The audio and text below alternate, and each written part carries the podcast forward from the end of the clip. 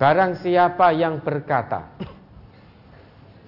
perkataannya sesuai dengan Al-Quran, pasti perkataannya benar. Karena Quran tidak pernah bohong. Maka orang yang bicaranya landasannya Al-Quran, pasti perkataannya benar. Waman amila bihi rasyada. Barang siapa yang beramal, berbuat sesuai dengan petunjuk Al-Quran, pasti perbuatannya lurus, tidak akan bengkok. Karena Quran tidak pernah mengajarkan tentang kebengkokan. Maka setiap amal yang dilakukan landasannya Quran pasti amalnya lurus.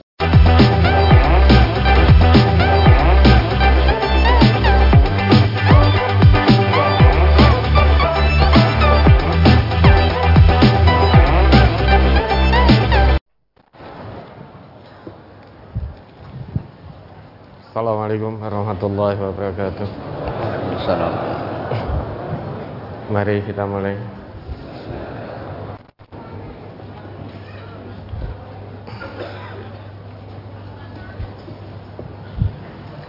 Ada pertanyaan dari brosur?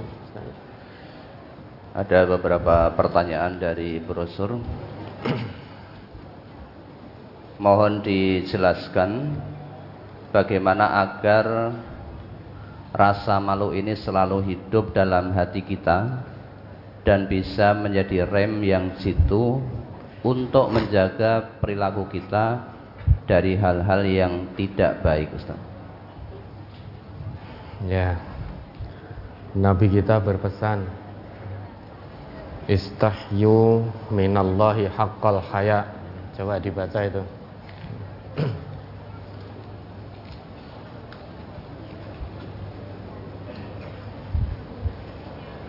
Halaman 7 An Abdullah bin Mas'ud qol qala Rasulullah sallallahu alaihi wasallam istahyu minallahi haqqal haya'i. Kulna ya nabi Allah inna lanastahyi walhamdulillah. Qala laisa zaka walakin al istihya'u minallahi haqqal haya'i an tahfadzar ra'sa wa ma wa'a wa tahfadzal batna wa ma hawa wa tazak wa tatazakkarul mauta wal bila wa man aradal akhirata taraka zinata dunya faman fa'ala dzalika faqad istahya yakni minallahi haqqal haya'i. Rawahu tirmidzi dari Abdullah bin Mas'ud ia berkata Rasulullah sallallahu alaihi wasallam bersabda Malulah kalian kepada Allah dengan sebenar-benar malu Kami berkata Wahai Nabi Allah, sesungguhnya kami malu. Alhamdulillah, segala puji bagi Allah. Rasulullah Sallallahu Alaihi Wasallam bersabda, bukan begitu, tetapi malu kepada Allah dengan sebenar-benar malu itu ialah kamu menjaga kepala dan apa yang ada di dalamnya. Kamu menjaga perut dengan segala isinya dan hendaklah kamu mengingat mati dan kehancuran dan orang yang menghendaki akhirat dengan meninggalkan kemewahan dunia barang siapa yang berbuat demikian maka sungguh ia telah malu yakni kepada Allah dengan sebenar-benar malu malu itu tempatnya di mana toh apakah di mata atau di badan Tempat malu itu di mana? itu di hati tempat malu. Ya, maka dijaga hatinya. Kita hidup di dunia ini amanah hidup dari Allah itu untuk ibadah kepada Allah. Sudah diciptakan oleh Allah, dijamin segalanya oleh Allah. Kewajiban kita untuk ibadah seluruh aktivitas hidup kita harus ada nilai ibadahnya maka ini penting untuk kita jaga orang yang menjalani hidup ini tanpa mengingat Allah, jauh dari petunjuk-petunjuk Allah dan Rasulnya, meski masih bernafas, hakikatnya di sisi Allah sudah tidak dianggap hidup. Karena dia telah keluar dari tujuan penciptaannya. Manusia itu kan diciptakan untuk ibadah. Kalau ada orang yang bermaksiat kepada Allah, dia tidak malu berarti kepada Allah. Meski masih bernafas namun sudah tidak dianggap hidup oleh Allah. Karena tujuan hidupnya tidak terpenuhi. Maka melalui salah satu sabdanya Nabi kita berpesan kepada umat beliau Istahyu minallahi haqqal haya Malulah kalian kepada Allah dengan sebenar-benar malu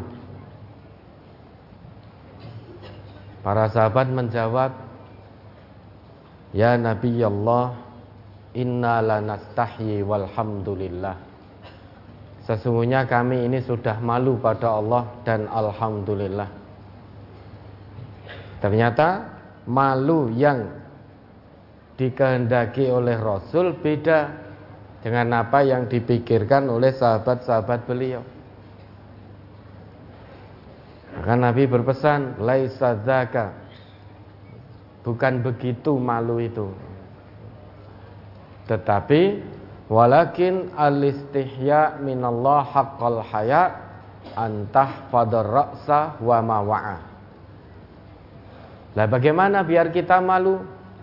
Sesuai dengan pesan Nabi, yang pertama, jaga kepala kita beserta apa yang ada di dalamnya. Artinya pola pikir kita dijaga. Harus berpikir benar. Berpikir benar berarti sesuai dengan Quran dan Sunnah. Banyak orang karena mendapatkan amanah sesuatu dari Allah, mungkin pangkat, jabatan, harta,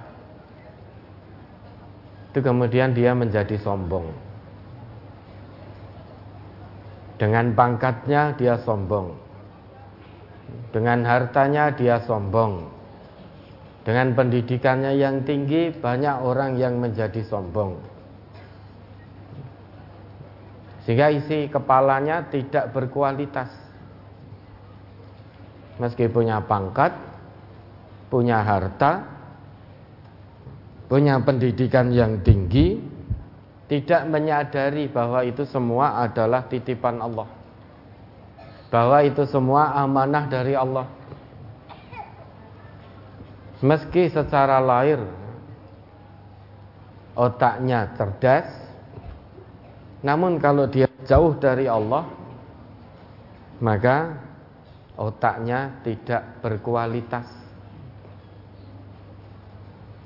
Karena Allah tidak akan melihat Pangkat, jabatan, bentuk fisik kita, kekayaan kita Ketika di dunia. Bukan itu yang dilihat Allah.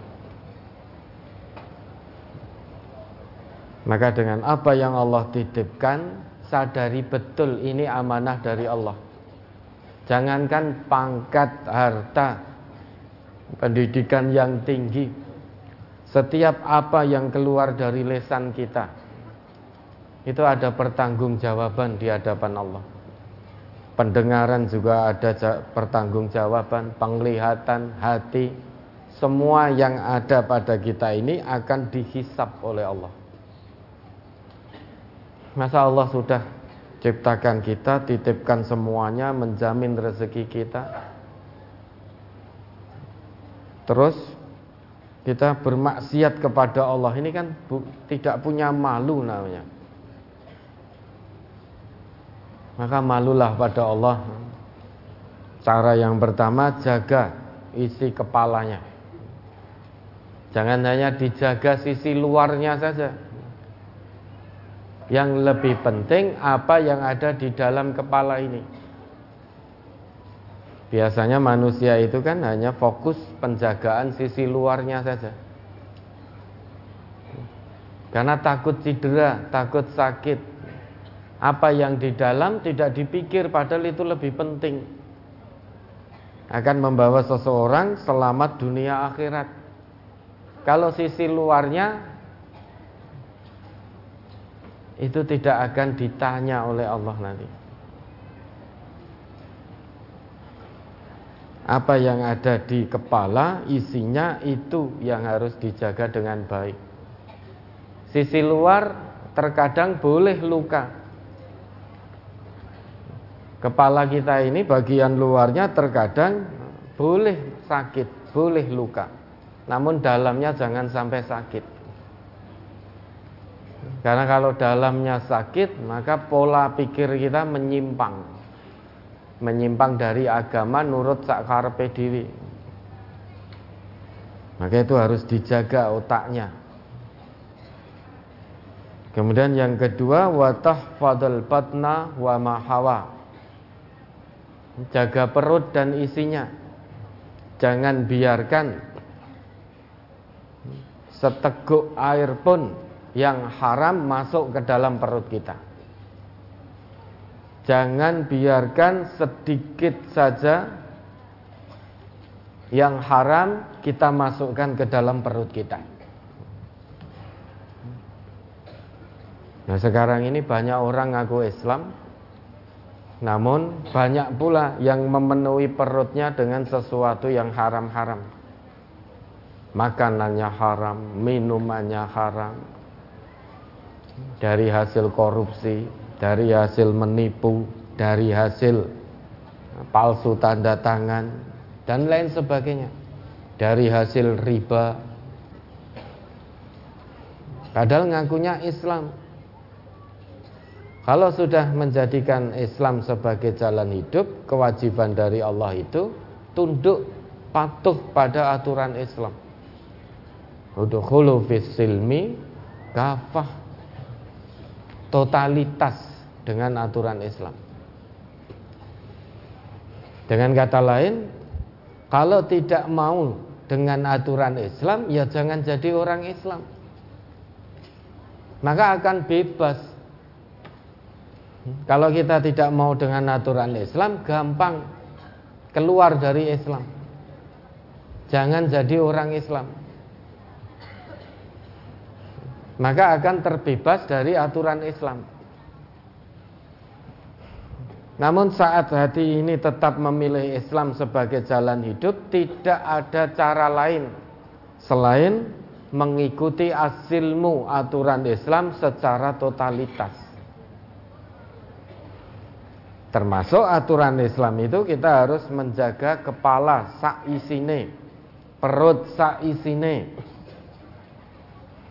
Jangan biarkan sesuatu yang haram meski hanya sedikit masuk ke dalam perut kita. Sesulit apa pun kita mencari yang halal, tetap usahakan mencari yang halal. Bahkan jika yang tersisa dari yang halal itu hanya akar pepohonan, itu yang kita makan. Jangan kepingin lainnya. Karena kalau kita memasukkan yang haram-haram, hancur nanti hidup kita. Dunia akhirat hancur sudah. Di dunia dihinakan oleh Allah, di akhirat disiksa oleh Allah. Hanya gara-gara memenuhi hawa nafsu, hanya gara-gara tidak sabar dalam mencari yang halal. Zamane edan ya wis ben ning aja melu edan. Resikonya kan di dunia hanya tidak keduman, itu saja.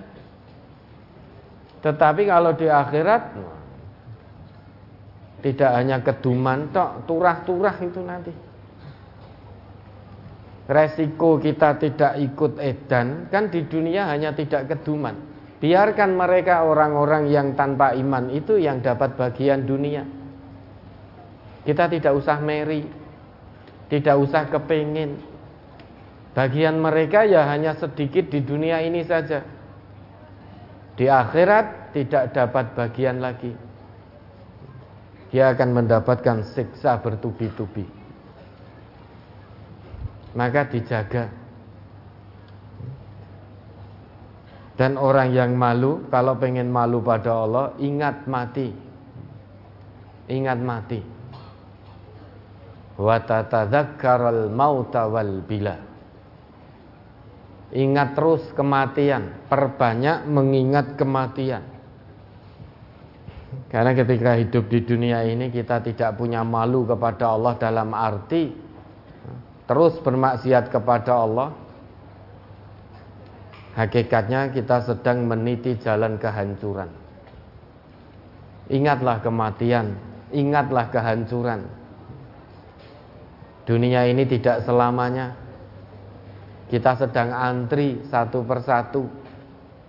Kapan kita akan berangkat kembali kepada Allah?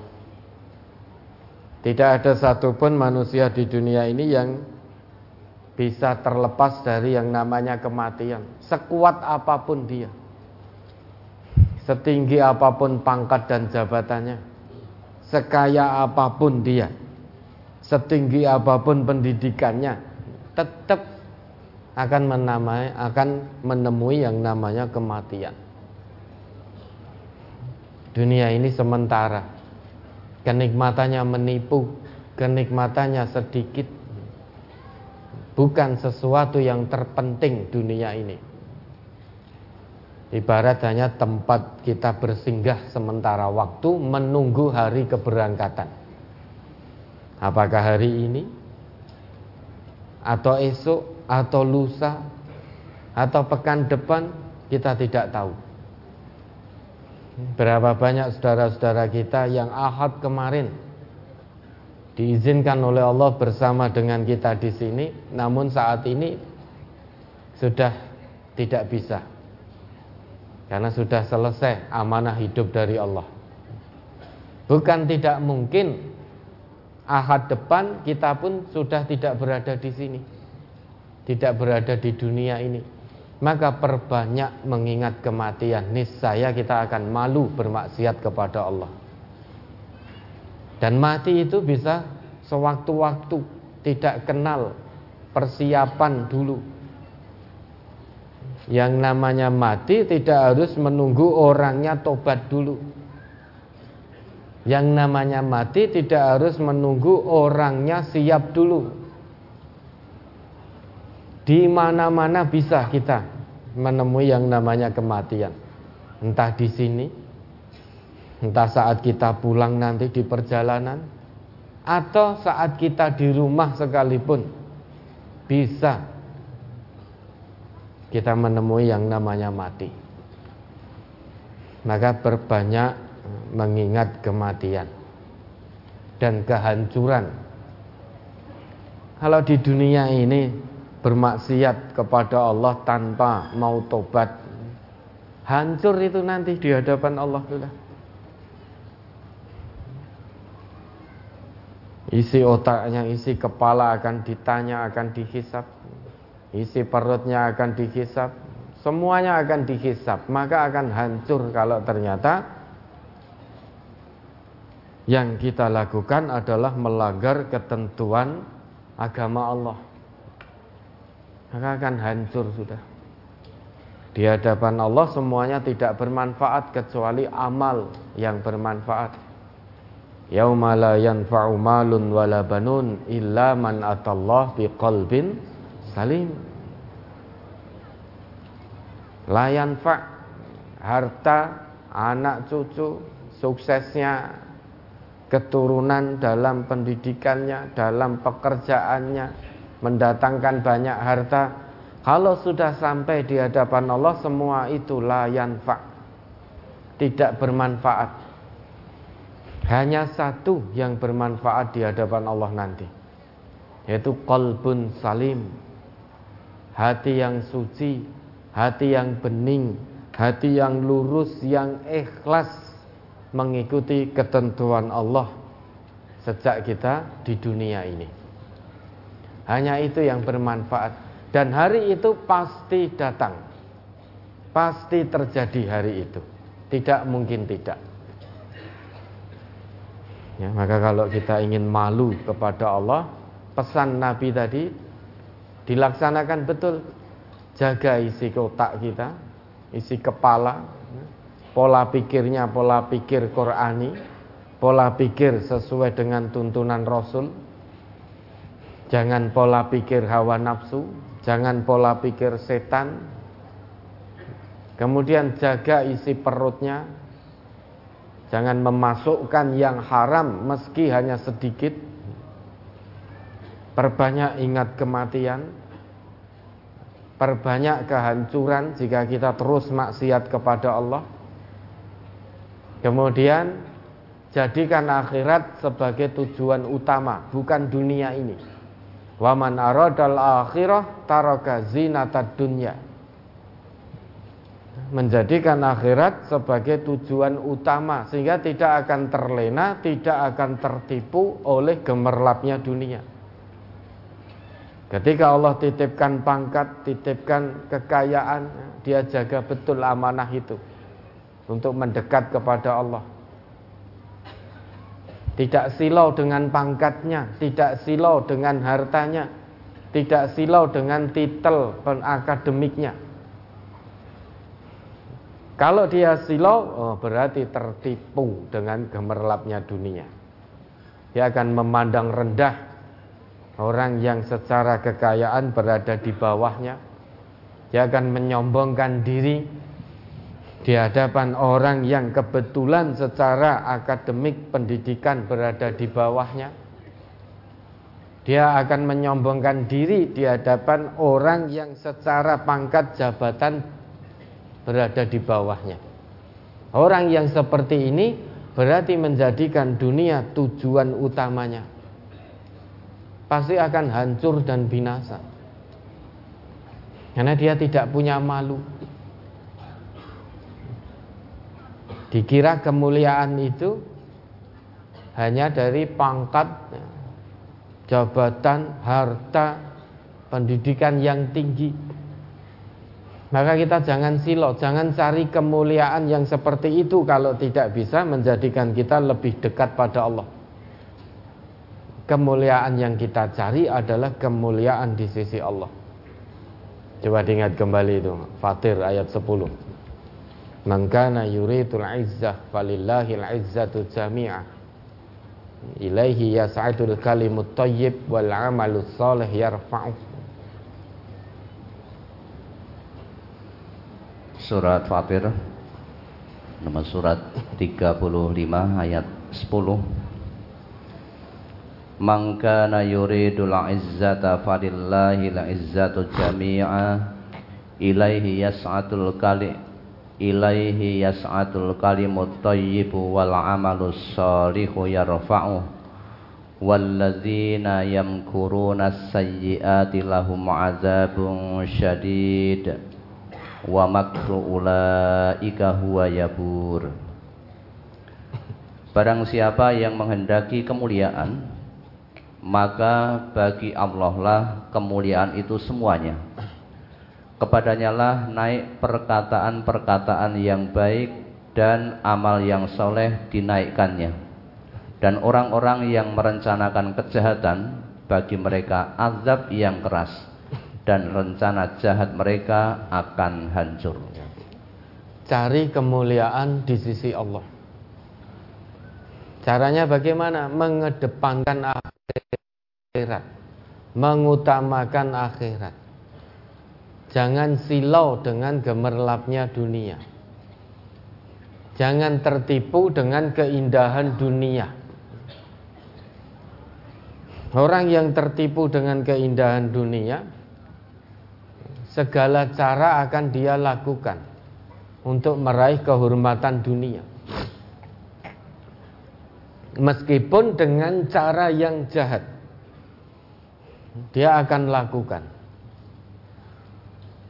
Namun ingat Kemuliaan itu tolak ukurnya bukan di dunia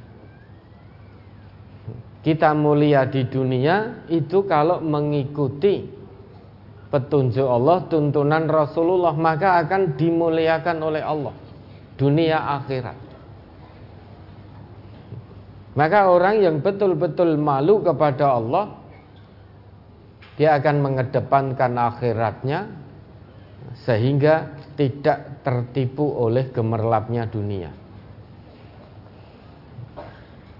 Ya tunduk patuh betul di setiap langkahnya, setiap tarikan nafasnya, bahkan setiap detik, setiap menit, setiap waktunya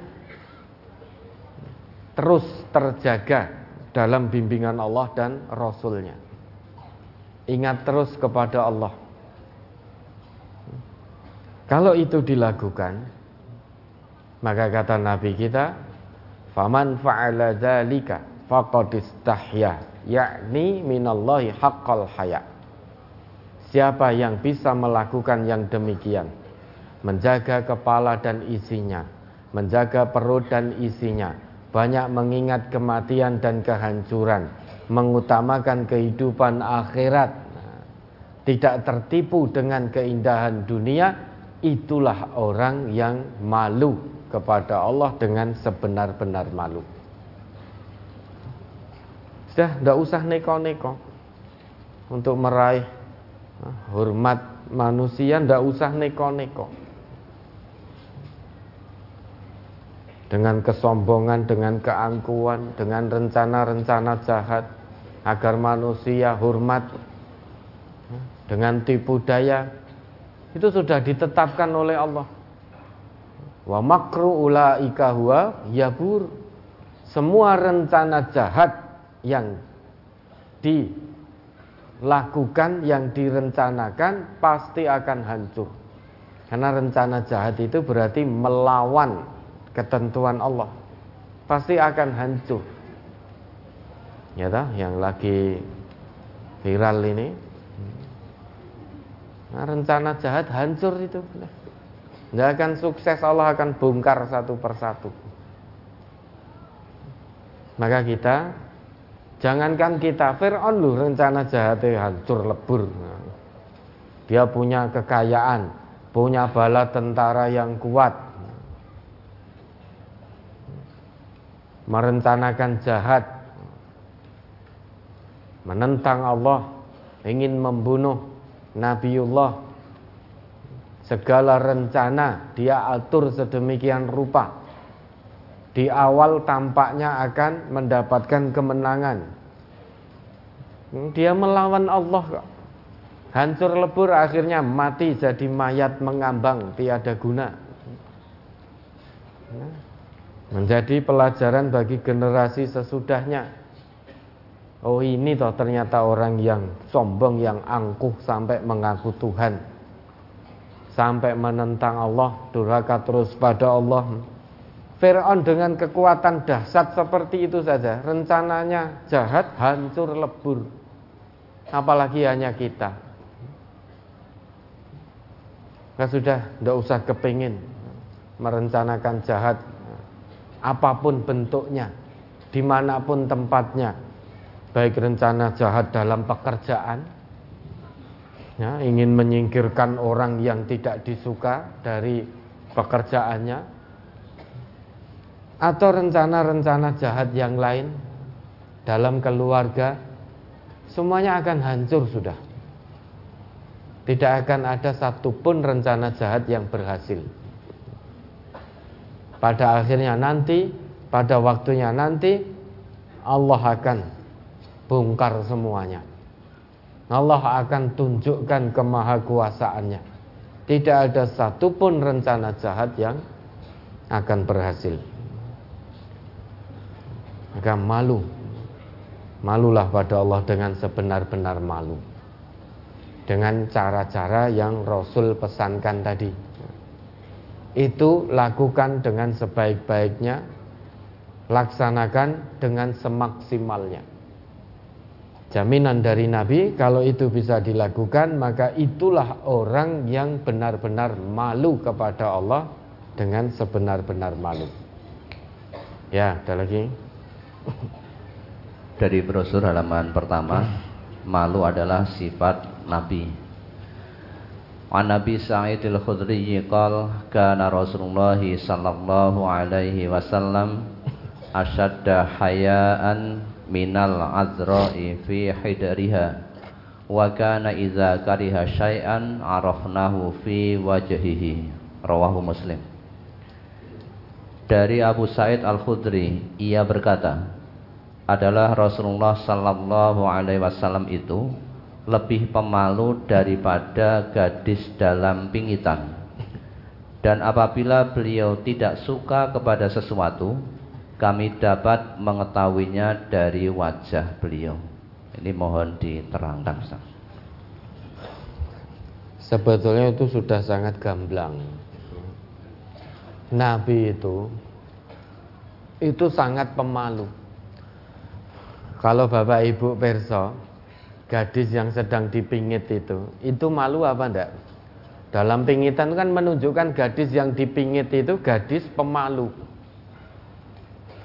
Nabi lebih pemalu daripada gadis yang dipingit. Salah satu sikap malu beliau itu jika beliau itu tidak menyukai sesuatu maka beliau itu candle. Beda dengan kita. Jangan tidak suka pada seseorang, sulit untuk diam. Kita tidak suka pada seseorang, sulit kita untuk diam. Kita akan bicara, memperbanyak bicara, bahkan dari A sampai Z, balik lagi Z sampai A nyerocos kita. Sudah tidak punya malu. Tapi kalau Nabi beliau tidak suka, misalkan pernah tidak reno pada sahabat beliau ketika diminta untuk menunda umroh ya, karena terhalang oleh kaum musyrikin Beliau tidak rena, tapi beliau tidak duka-duka. Beliau hanya candle, kemudian membawa hadiah beliau sembelih sudah. Sehingga sahabat-sahabat Nabi itu perso. Kalau Nabi sedang tidak rena sesuatu, Nabi, Nabi itu hanya candle. Hadisul ifki Umul mukminin difitnah habis-habisan oleh kaum munafik melakukan perbuatan serong dengan sahabat Sofwan. Nabi tidak reno itu. Tapi Nabi Nabi candle. Dan para sahabat perso. Oh ini berarti Nabi sedang tidak reno. Coba bapak-bapak ini kalau fitnah diembus-embuskan istri panjenengan serong. Kira-kira jenengan candle atau gimana? Baru hembusan fitnah. Belum ada kepastiannya. Sudah marah-marah. Kowar-kowar ke sana kemari, katanya istrinya dilecehkan. Akhirnya korban fitnah dibunuh Persis dengan kasus ini. Iya. Itu kalau Nabi lebih pemalu daripada gadis dalam pingitan. Beliau kalau tidak reno sesuatu cukup candle.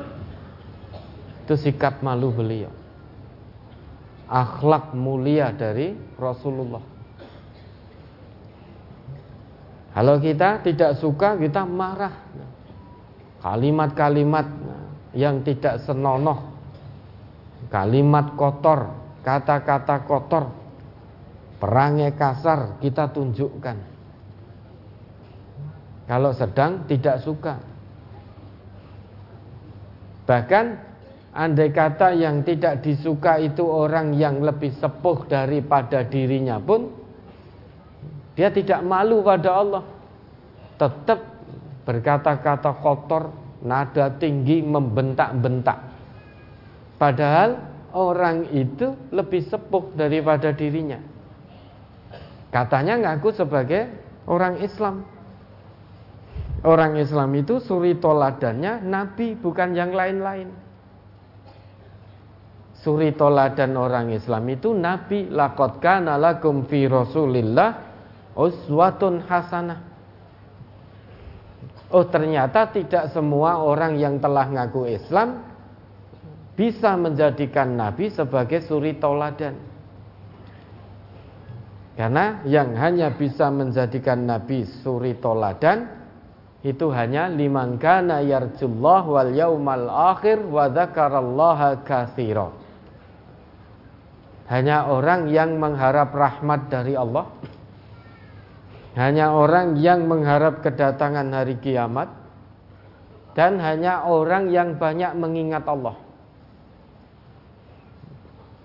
Hanya itu yang bisa menjadikan Nabi sebagai suri toladannya.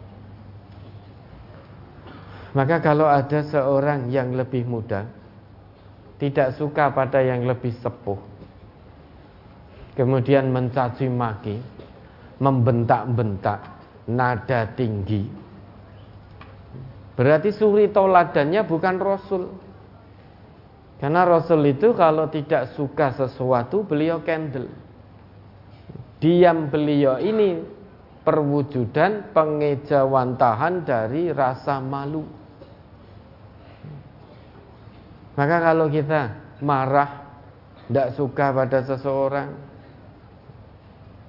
sebelum hati kita tenang, maka kunci mulut rapat-rapat, jangan bicara apa pun. Karena nanti yang akan keluar bicara kotor, sumpah serapah, caci maki dan lain sebagainya. Berarti kita tidak malu pada Allah.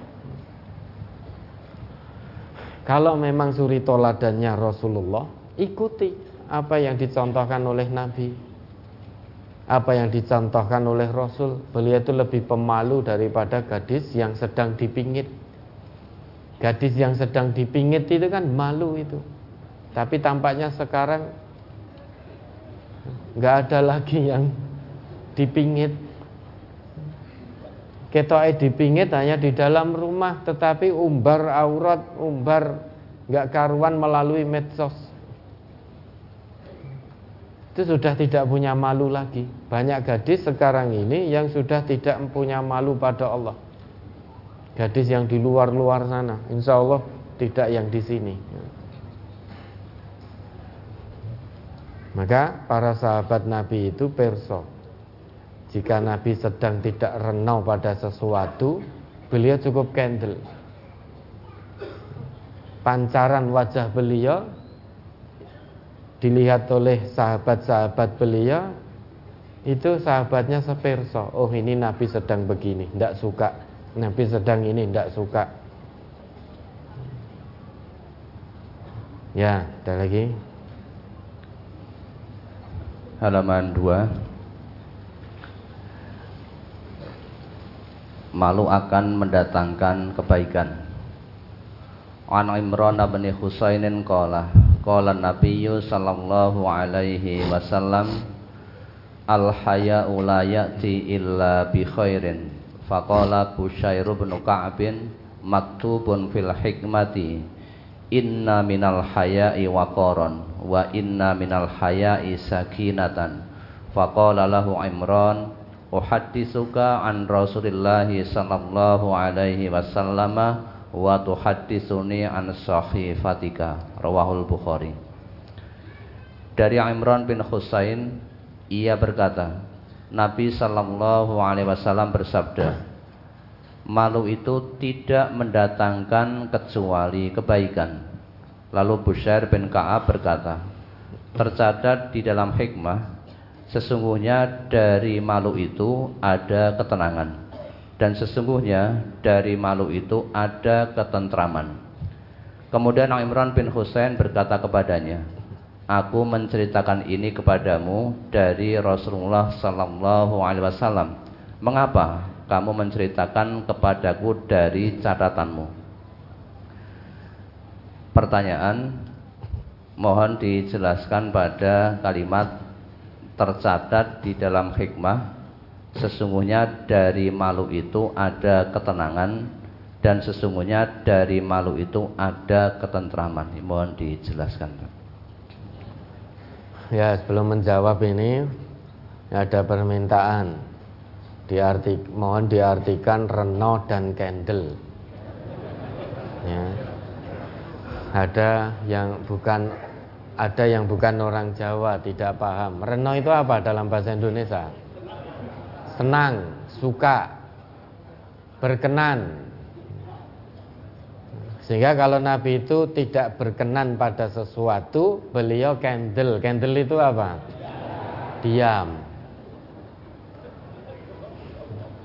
Jadi Nabi itu kalau tidak berkenan pada sesuatu, beliau tidak ngendikan, ah ngendikan apa ya? Hati itu kurang tekan itu loh mau Nabi yang ngendikan Nabi kalau tidak berkenan pada sesuatu, beliau diam. Tidak bicara apa pun. Nah, dari situ para sahabat itu tahu. Nah, perso itu kan tahu. Para sahabat tahu kalau Nabi tidak sedang berkenan, sedang tidak berkenan. Nah ini ya. Kemudian pertanyaan tadi Maktubun fil hikmah. Inna minal haya'i wa qaran Wa inna minal haya'i sakinah. Telah tertulis di dalam hikmah. Ya, Dalam hikmah. Dalam kata-kata bijak bahwasanya Inna minal haya'i waqaran Dari malu itu ada ketenangan. Wa inna minal haya'i sakinah. Dari malu itu ada ketentraman. Orang yang malu itu hatinya akan tenang. Orang yang malu hatinya akan tentram. Tidak gelisah, tidak kemerungsung, tidak emosi. Hatinya akan nyaman tetapi ketika Busair bin Ka'ab mengatakan itu kepada Imran bin Husain, Imran bin Husain lantas menyatakan uhadditsuka an Rasulillah wa tuhadditsuni an sahifatika. Aku menceritakan bahwa Malu itu tidak mendatangkan kecuali hanya kebaikan, khair. Tetapi kenapa kamu malah menceritakannya dari catatanmu? Aku ceritakan ini dari Rasul. Tetapi kenapa kamu malah menceritakan itu dari catatanmu? Khair Sedangkan wakor, sakinah itu masuk dalam khair maka Nabi cukup mengatakan la al haya'u la ya'ti illa bi khair. Malu itu tidak mendatangkan kecuali kebaikan. Semua kebaikan akan didapat oleh sebab malu. Baik ketenangan hati, ketentraman jiwa, perkataan lembut, sikap ma'ruf, itu semuanya diperoleh, didapat karena malu. Penglihatan, melihat yang baik-baik, itu karena malu. Sehingga Nabi mengatakan, beliau bersabda, malu tidak mendatangkan kecuali hanya kebaikan khair. Kenapa Busair bin Ka'ab malah menceritakan kepada Imran dari catatannya bahwa dari malu itu akan ada ketenangan. Dari malu itu akan ada ketentraman. Berarti hanya dua itu. Sedangkan kalau dari Nabi khair itu mencakup semua kebaikan. Ya, khair itu kebaikan baik dari tata lahir maupun tata batin. Jiwa raga itu baik. Maka kalau kita ditanya kaifa halukum kaifa haluk alhamdulillah ini bi khair Bagaimana kabarmu? Alhamdulillah aku baik-baik. Khair di situ berarti menunjukkan baik fisiknya, baik hatinya. Khair itu kan sifat. Kalau sudah punya sifat khair, maka dia akan punya sikap ma'ruf. Khair dan ma'ruf itu diartikan sama, baik, namun itu beda. Sifat itu, khair itu sifat. Kalau seseorang melakukan sifat baik tersebut, maka dia berubah dari khair menjadi ma'ruf. Sehingga ma'ruf itu sikap bicara jujur, kejujuran, ada orang yang bicara jujur, berarti dia telah bersikap ma'ruf. Jujur itu sifat kebaikan yang ditunjuk dengan kata khair, jujur. Ada orang yang berkata jujur, maka dia punya sikap ma'ruf sikap yang baik. Sehingga khair ya, itu mencakup semua kebaikan. Sifat kebaikan semua ada dalam kata khair itu.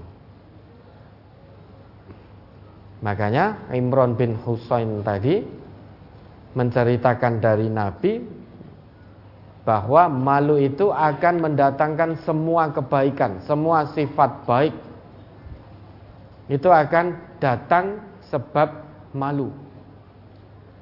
Tapi Busair bin Ka'ab hanya menyebutkan dua. Malu hati akan tenang, malu hati akan tentram, hanya dua. Makanya ditanya oleh Imran bin Husain, Oh hadis sukaan Rasulullah, aku menceritakan ini bahwa malu itu tidak mendatangkan kecuali semua kebaikan, tapi kenapa kamu malah menceritakan dari catatanmu sendiri? Nah, meski demikian, apa yang dikatakan Buser bin Kaab tadi bisa kita rasakan. Kita malu, hati ini akan tenang. Kita malu, jiwa akan tentram. Malu berkata kotor, hati akan tenang. Karena tidak berkata kotor. Malu untuk miso, hati akan tenang. Karena tidak jadi miso. Kalau kita misuh berkata kotor, hati tidak tentram. Kita tahu itu dosa. Maka ada gejolak dalam hati. Kita mencaci maki seseorang, hati tidak akan tenang. Karena tahu itu perangai kasar. Tahu itu perbuatan dosa sehingga hatinya gejolak. Berdosa. Kita melihat hal-hal yang diharamkan oleh Allah, hati tidak tenang. Kenapa orang Islam kita? Orang Islam di mana pun tahu melihat hal-hal yang tidak diridhoi oleh Allah itu satu perbuatan dosa maka ada perang batin dalam hatinya. Gara-gara bicara kotor, gara-gara memfitnah, gara-gara mencuri, korupsi, menipu, hatinya tidak tenang. Merencanakan perbuatan jahat, makar dan sel dan selainnya.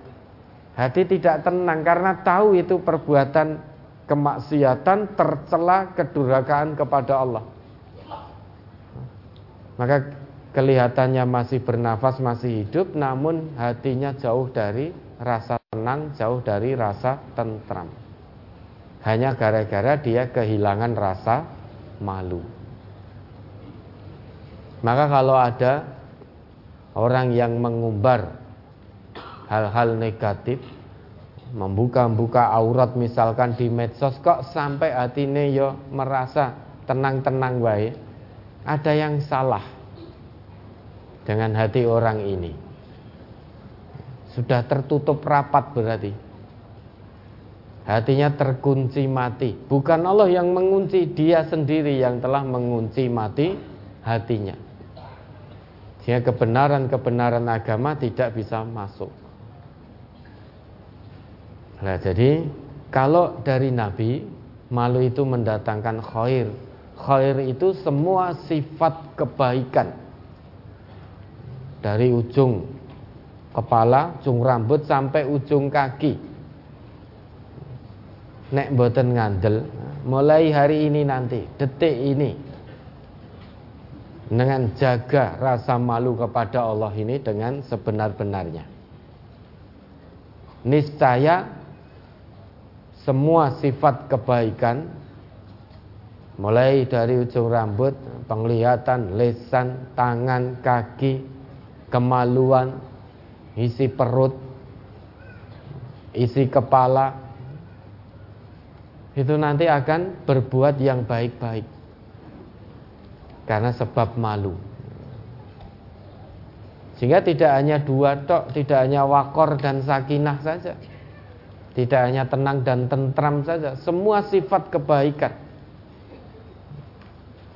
yang dia lakukan dalam aktivitas hidup ini itu akan baik-baik semua, mendatangkan kebaikan. Makanya Nabi ngendika al haya la ya'ti illa bi khair dengan menggunakan kata khair itu mencakup semua sifat kebaikan. Satu kata pendek, simple, namun maknanya sangat dalam. Itulah khair. Ya, ada lagi. Masih dari brosur halaman 3. Malu adalah cabang keimanan. An Abdullah bin Umar radhiyallahu anhu maqala Marran Nabiyyu sallallahu alaihi wasallam ala rajulin wa huwa yu'atibu akhahu fil haya'i yaqulu innaka latastahyi hatta ka'annahu yaqulu qad adarra bika. Faqala Rasulullah sallallahu alaihi wasallam ta'hu fa innal haya'a minal imani. Rawahul Bukhari.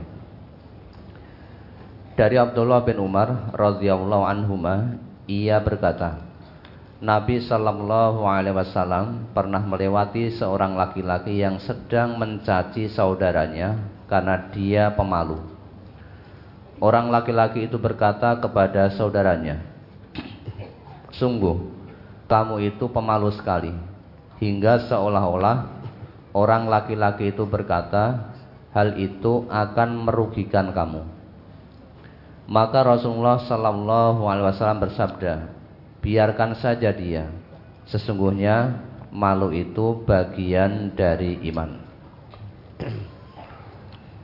Pertanyaan, sesungguhnya malu itu bagian dari iman. Apakah dari hadis ini bisa dipahami kalau kita tidak punya rasa malu berarti iman sudah hilang dari hati kita Ustaz? Nah itu sudah tahu no ya iman itu ada 70 cabang atau 60 cabang lebih. Ya. arfa'uha au fa'afdaluha qawlu la ilaha illallah. Yang paling tinggi dari cabang keimanan seseorang itu adalah ucapan la ilaha illallah kalimat tauhid. Yang paling rendah cabang dari keimanan imatatul adza anit torik menyingkirkan gangguan dari tengah jalan. Wal haya'u syu'batum minal iman. Malu itu salah satu cabang dari keimanan. Dengan kata lain, orang yang tidak punya malu bisa jadi imannya luntur atau imannya turun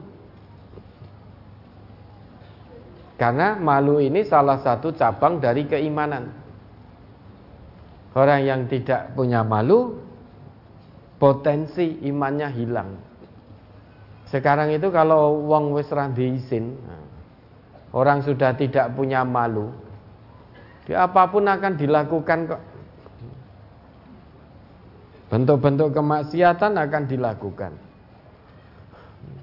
Orang mabuk-mabukan sekarang sudah terang-terangan karena sudah tidak punya malu. Orang berselingkuh, berzinahan terang-terangan. Sudah tidak punya malu. Orang korupsi dipoto, disorot media, dada-dada. Karena tidak punya malu. Ya, sudah dipakaikan seragam oranye itu. Disorot media, dianu kayak ditonton seluruh Indonesia. Ya tetap ora izin, malah dada-dada ada yang gini. Gitu ada yang dada, ada yang gini, ada wes macam-macam pokoknya dah tidak punya malu. Hilang imannya. Hilang. Maka betul apa yang saudara tanyakan. Orang yang hilang malunya, tidak punya malu, maka potensi besar imannya juga hilang dari hati. Karena malu ini salah satu cabang dari iman. Biar iman tetap ada, maka jaga rasa malu. Karena jika hilang malu, ya sudah. Jenengan persolah, tahu bagaimana orang kalau sudah tidak punya malu itu. Ya sekolah ya ngono kuwi. Wis ra izin sekolahnya ya seperti itu maksiat barang ya sudah tenang-tenang saja. Ya, maka jangan sampai iman kita hilang, jaga rasa malu kita pada Allah. Saat kita mau maksiat, ingat bahwa Allah ngawasi. Saat kita mau berbuat kemaksiatan, ingat bahwa Allah itu maha mengawasi di mana pun kita berada. Tidak ada yang luput dari pengawasan Allah. Coba diingat kembali itu. Innal ladzina yulkhiduna fi ayatina la yakhfauna alaina. Afa may yulqa khairun amma ya'ti amina yaumal qiyamah. I'malu ma syi'tum. Quran surat An-Nahl ya, ayat 61 atau berapa itu.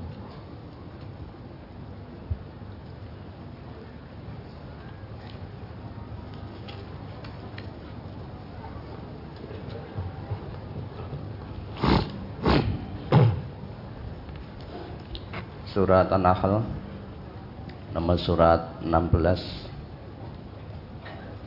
Oh bukan, bukan An-Nahl Fusilat loh salah Fusilat 40 Surat ke-41 Surat Fusilat nomor surat 41 ayat 40 Innal ladina yulkhituna fi ayatina la yakhfauna alaina.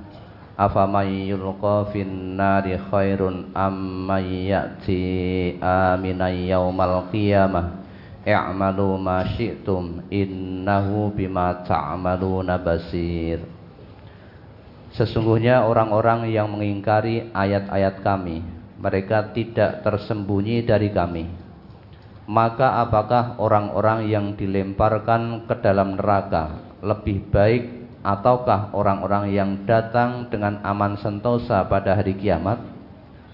Perbuatlah apa yang kamu kehendaki sesungguhnya dia maha melihat apa yang kamu kerjakan ya orang yang tidak punya malu dia akan melakukan kemaksiatan demi kemaksiatan tetapi orang yang punya malu kepada Allah sulit bagi dirinya untuk bermaksiat. Mengapa? Karena tahu persis bahwa gerak-geriknya, tindak tanduknya itu diawasi oleh Allah. Sekecil apa pun bentuk kemaksiatan itu, dia sadar bahwa Allah Maha mengetahui. Tidak ada yang luput dari pengawasan Allah. Innalladzina yulhiduna fi ayatina la yakhfauna alaina. Sesungguhnya orang-orang yang mengingkari ayat-ayat kami Yaitu ayat-ayat Allah Mereka tidak tersembunyi dari kami. Tidak tersembunyi dari Allah. La yakhfauna alaina. Kalau Allah itu maha mengetahui Tetapi di situ digunakan zomir nahnu la yakhfauna alaina. Kalau Allah sudah jelas sangat mengetahui. Tetapi digunakan zomir nahnu yang berarti kami. Padahal Allah itu Esa. Ini mengandung makna bahwa kemaksiatan yang dilakukan oleh seseorang kalau tidak dihentikan, tidak bertobat cepat atau lambat akan diketahui oleh orang lain. Sehingga mata manusia terbelalak. Kalau Allah sudah jelas maha mengetahui. Di situ na berarti kami itu berarti selain Allah yang maha mengetahui akan ada manusia-manusia lainnya yang juga mengetahui. Sehingga Apa pun bentuk pengingkaran ayat-ayat Allah, apa pun bentuk kemaksiatannya, kalau tidak berhenti dan bertobat, maka akan ada orang lain yang mengetahui sehingga mata manusia terbelalak. Kemudian ditanya kita oleh Allah, afamayulqa fin nari khairun amma amina yaumal qiyamah. Pertanyaan dari Allah ini tidak butuh jawaban kita. Karena fitrah kita sudah mengetahui bahwa yang datang kepada Allah dengan hati yang tentram, kolbun yang salim itu tentu lebih baik daripada orang yang datang kepada Allah kemudian dilempar ke dalam api neraka. Setelah manusia mengetahui itu bahwa orang yang datang kepada Allah dengan kolbun salim itu lebih baik tempatnya di surga daripada orang yang datang namun diseret ke neraka sebab di dunianya penuh dengan kemaksiatan maka kita diberi kebebasan oleh Allah. I'malu ma syi'tum Silahkan berbuat sekehendak hatimu. Bagi orang yang punya malu, dia akan berusaha datang kepada Allah dengan hati yang tentram. Dengan cara mengikuti petunjuk-petunjuk Allah. Tapi orang yang tidak punya malu, dia akan langgar aturan Allah. Terjang aturan Allah. Menuruti hawa nafsunya, itu orang yang tidak punya malu. Bahkan pesan agar menjaga malu ini merupakan pesan para nabi. Sebelum Nabi Muhammad diutus, para nabi terdahulu sebelum Nabi Muhammad pun juga membawa pesan yang sama agar umatnya mempunyai rasa malu, menjaga rasa malu. Nabi kita bersabda, "Inna mimma adrakan nas min kalamin nubuwatil ula. Idza lam tastahi fasna ma syi'ta." Sesungguhnya di antara apa yang diketahui oleh orang-orang dari perkataan para nabi dahulu, "Idza lam tastahi fasna ma syi'ta." Jika kamu tidak malu, berbuatlah sesuka hatimu. Sama dengan pesan Allah ini i'malu ma syi'tum. Berbuatlah sesuka hatimu, berbuatlah sekehendak hatimu. Nek kowe raisin tidak malu kepada Allah, silahkan berbuat sekehendak hatimu. Tapi ingat kesudahannya. Orang yang tidak punya malu kemudian berbuat sekehendak hatinya di akhirat datang pada Allah diseret masuk ke dalam api neraka. Tapi orang yang punya malu dengan terus mengikuti petunjuk Allah tuntunan Rasulullah, dia datang kepada Allah kelak dengan hati yang aman, hati yang damai, hati yang tenang. Tinggal dipilih saja kok. Boleh mau membuang rasa malu juga boleh. Mau menjaga rasa malu juga boleh. Kita diberi kebebasan oleh Allah milih yang mana. Semua ada akibatnya. Semua ada pembalasannya. Milih menghilangkan rasa malu, hasilnya neraka selama-lamanya. Milih menjaga rasa malu, hasilnya surga selama-lamanya. Silahkan i'malu masyitum. Silahkan dipilih. Tidak usah ditawar. Tinggal dipilih saja. Kalau Allah sudah berikan pilihan, tinggal memilih saja. Pilih A atau pilih B sudah, tidak usah banyak nawar. Jane ya pengen isin lah ning piye? Nek isin ra keduman. Nah, itu berarti menawar. Sudah tinggal kerjakan saja, malu atau tidak malu sudah. Karena pilihan dari Allah hanya dua. I'malu masyitum. Surga atau neraka, silahkan dipilih. Isin apa orang dua isin sudah. Jangan menawar-nawar lah. Manusia itu sukanya menawar. Padahal agama ini jangan ditawar-tawar lagi. Agama ini hanya ada dua, ifal atau latafal sudah selesai sudah.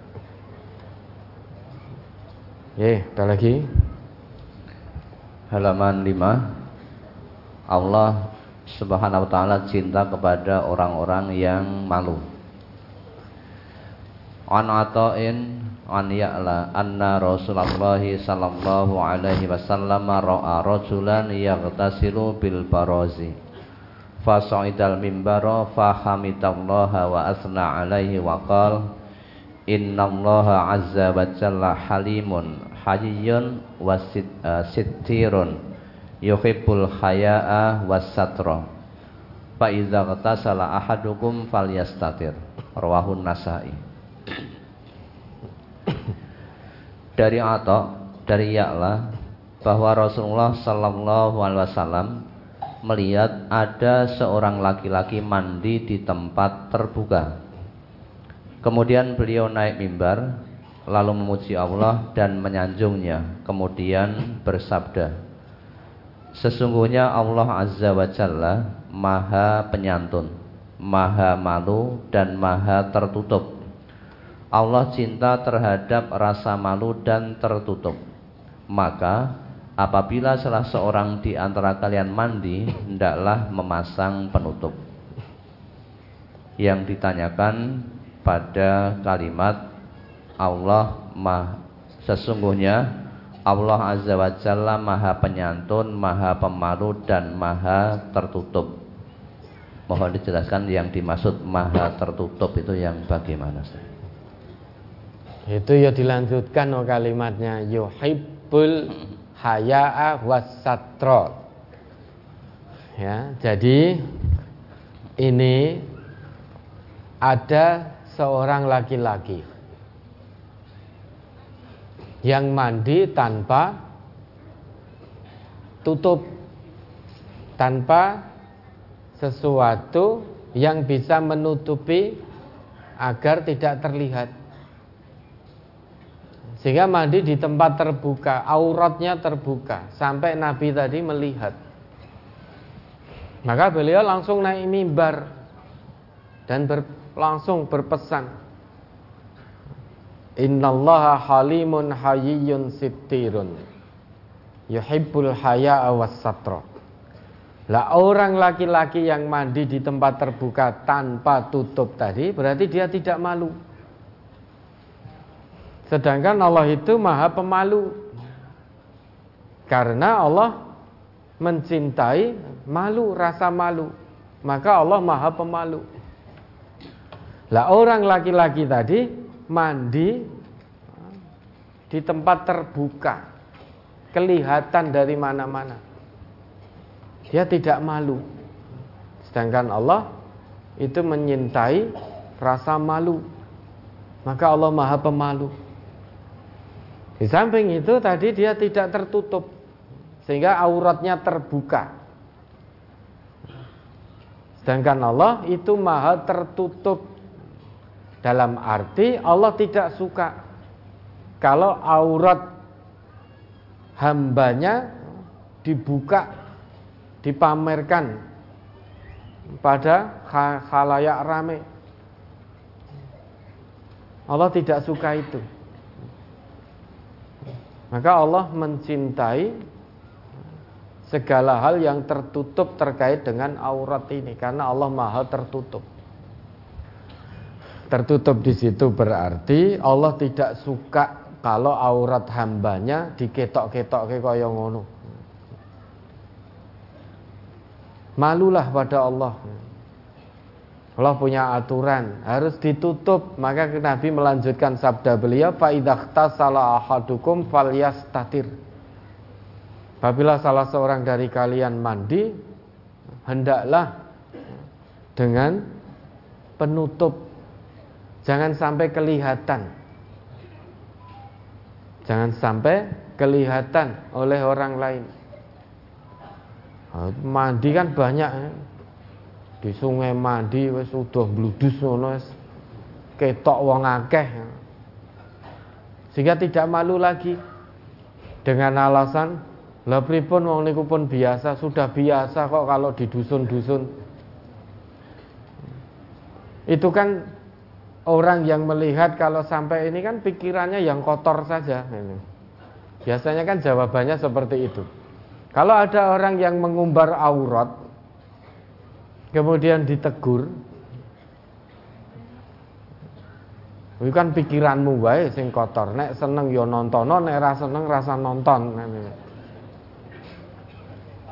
Nah ya, sehingga orang mandi di sungai dengan telanjang itu kelihatan dari mana-mana itu ditegur ya banyak yang jawab. Lebih ya wong wis kebiasaan? Sudah terbiasa di dusun. Loh kebiasaannya berulang kali kita sampaikan. Yang namanya kebiasaan yang menyimpang dari aturan agama meskipun sudah mendarah daging jangan dipaksa Quran dan Sunnah untuk memaklumi kebiasaan yang menyimpang itu sekarang mandi telanjang kelihatan di mana-mana. Mendarah daging sudah biasa.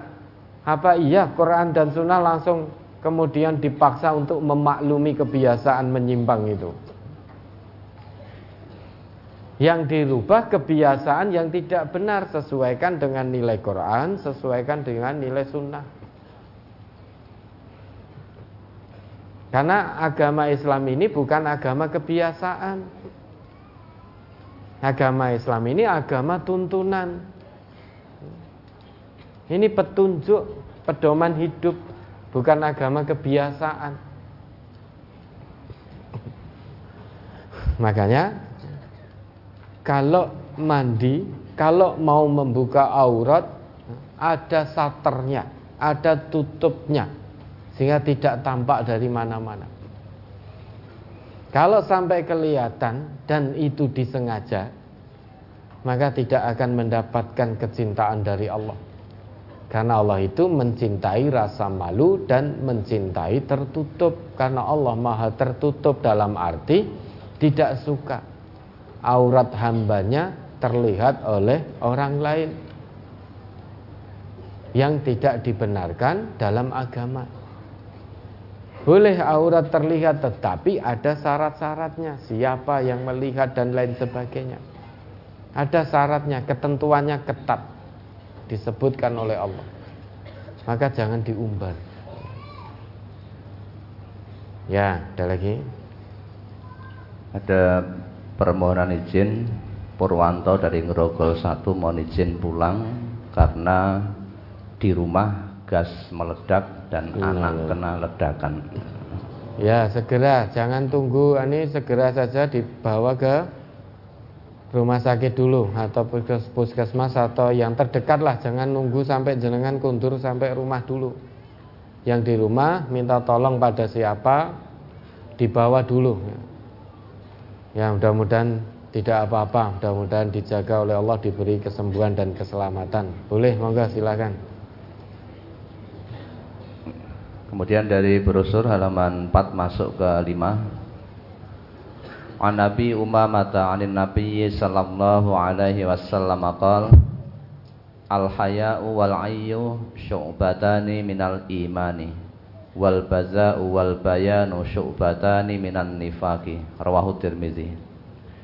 Dari Abu Umamah dari Nabi sallallahu alaihi wasallam beliau bersabda Malu dan sedikit bicara itu dua cabang dari iman sedang perkataan kotor dan banyak bicara itu dua cabang dari kemunafikan. Pertanyaan yang pertama, apakah orang yang mempunyai karakter cerewet masuk dalam kategori ini? Kemudian yang kedua, apakah orang yang berprofesi sebagai komentator misal komentator bola itu juga dekat dengan kemunafikan Ustadz? Karena komentator itu banyak bicara. Bagaimana dengan orang yang pemarah dan banyak bicara untuk meluapkan isi dadanya Ustadz? Apa juga dekat dengan kemunafikan Jadi saya juga termasuk no ini ya, karena banyak bicara Jenengan candle semua, hanya saya yang bicara. Yang dimaksud itu banyak bicara di situ, bicara yang tidak ada manfaatnya. Ya, yang tidak ada manfaatnya. Maka kalau karakter cerewet, Allah itu tidak pernah menciptakan, tidak pernah menciptakan seorang anak manusia dengan karakter cerewet. Kok bisa menjadi cerewet? Ya orangnya sendiri, bukan Allah itu. Orang cerewet itu biasanya dia akan berbicara hal-hal yang sebetulnya tidak ada manfaatnya. Orang cerewet itu semua hal dikomentari. ketika diundang walimah dia makan delalai rot dia tidak suka pedes ini kok rodok pedes dia akan komentar wah sambelnya kaya remason sing masak sopo dia komentar karena cerewet wah ayamnya cilik-cilik ini yang punya gawe ini cetil, bakhil. Ayamnya cilik-cilik. Dikomentari terus.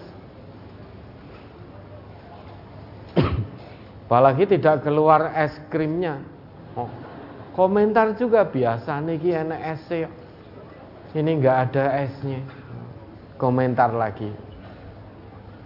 Teh kurang legi. Dikomentari itu cerewet namanya itu tidak baik. Tidak baik. Karena karakter cerewet itu jangankan ketemu orang, melihat di media sosial status apa itu juga nah, suudon komentarnya suudon. Allah diterima di ngelam apa di kampus favorit anaknya Allah paling lewat pintu belakang itu cerewet. Ini yang dekat dengan sifat kemunafikan. Tapi kalau komentator bola itu manfaat. Kenapa? Karena jadi ngerti oh yang sedang menggiring bola fulan. Oh, ini namanya fulan. Kemudian yang sedang ngegulke namanya fulan.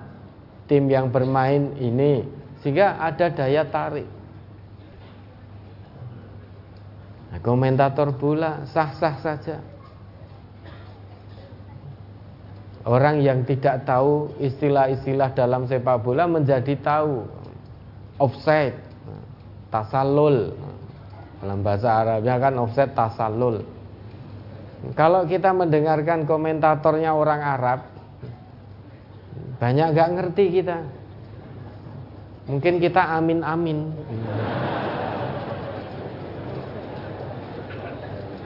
Mungkin amin-amin. Ya salam ya salam la'bun jamilun ya salam hadaf hadaf. Ya lirrawah amin gitu.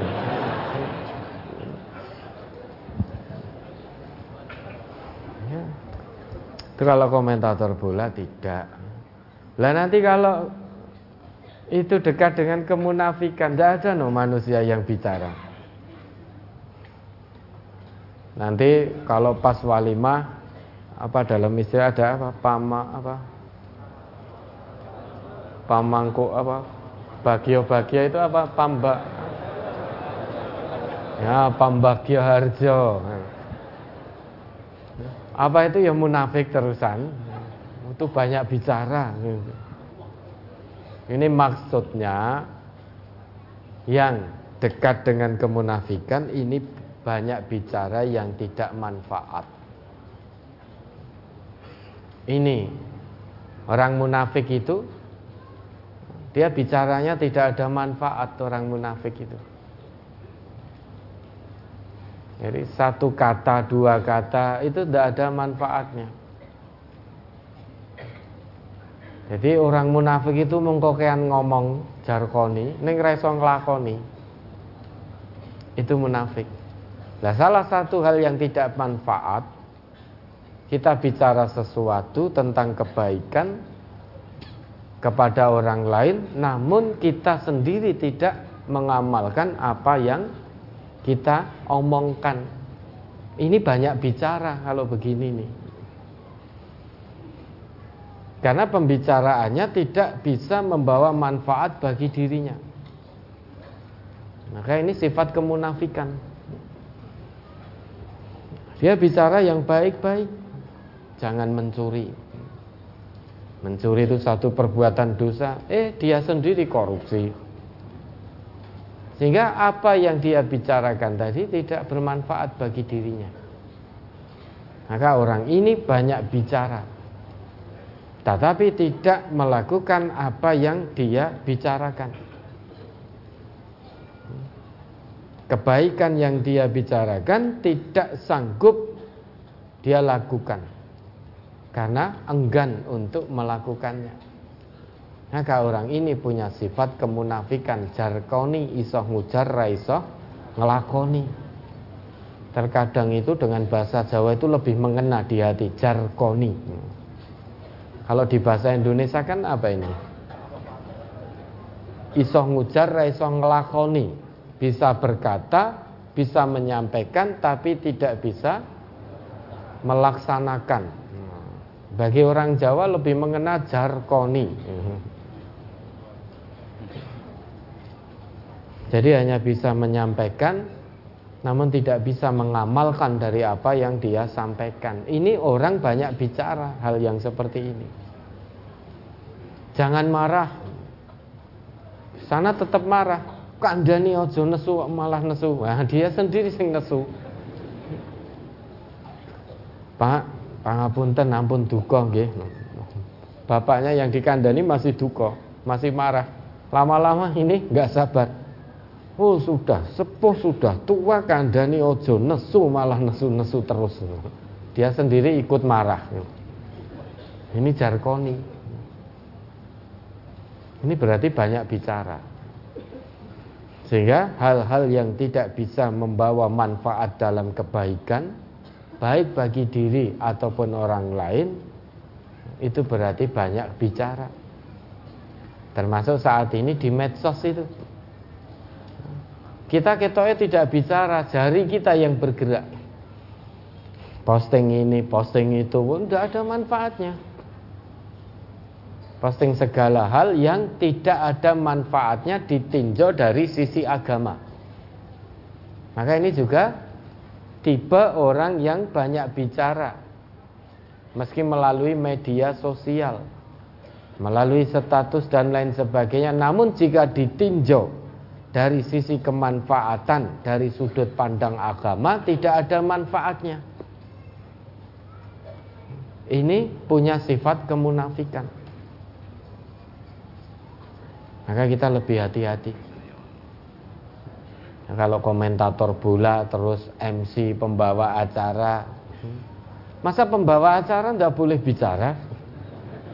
Mengkendel dengan bahasa isyarat senyum dok. Iya. Terus gimana? Wong namanya pembawa acara. Berarti Ustadz Ghazali juga tidak boleh bicara. Dari baca brosur tadi, terus bertanya-tanya Ustadz Ghazali yang punya masalah saya yang suruh jawab.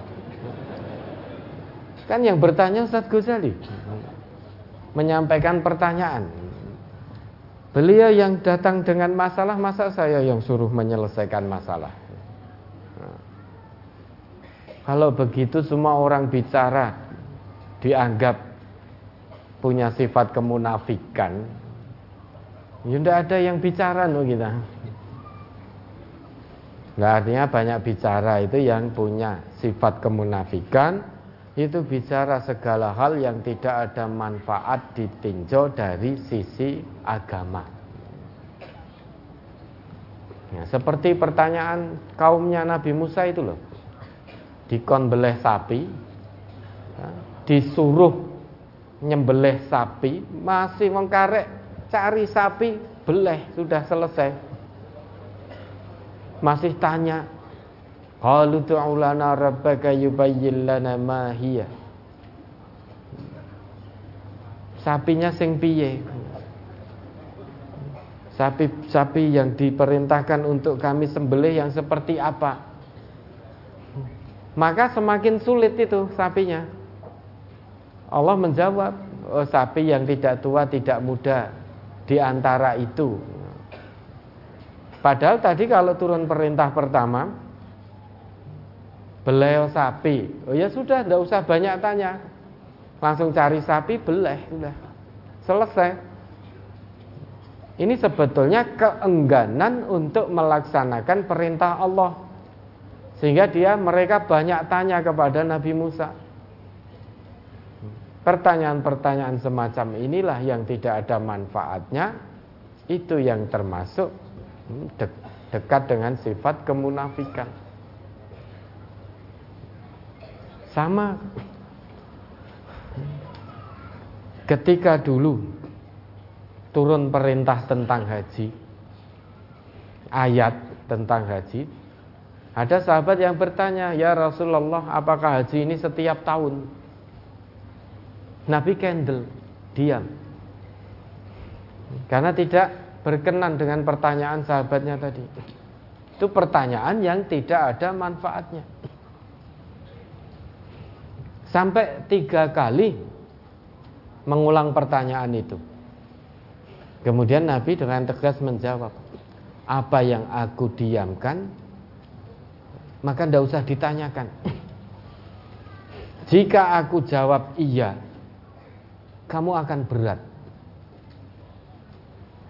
Coba andai kata waktu itu Nabi kita menjawab Ya haji tiap tahun. Berarti kita setiap tahun harus berhaji. Lawang sekarang saja 30 tahun belum tentu berangkat. Kalau kuotanya hanya 100 ribu Maka antriannya sampai 63 tahun itu. Kalau kuota Indonesia ini tetap 100 ribu Jenengan sekarang daftar berangkatnya tahun 2085. Kalau kuotanya Indonesia tetap 100 ribu. Kalau Nabi jawab iya, berarti tiap tahun kita wajib haji bagi yang mampu. Nek orang-orang nek sing gelem wong sugih engko.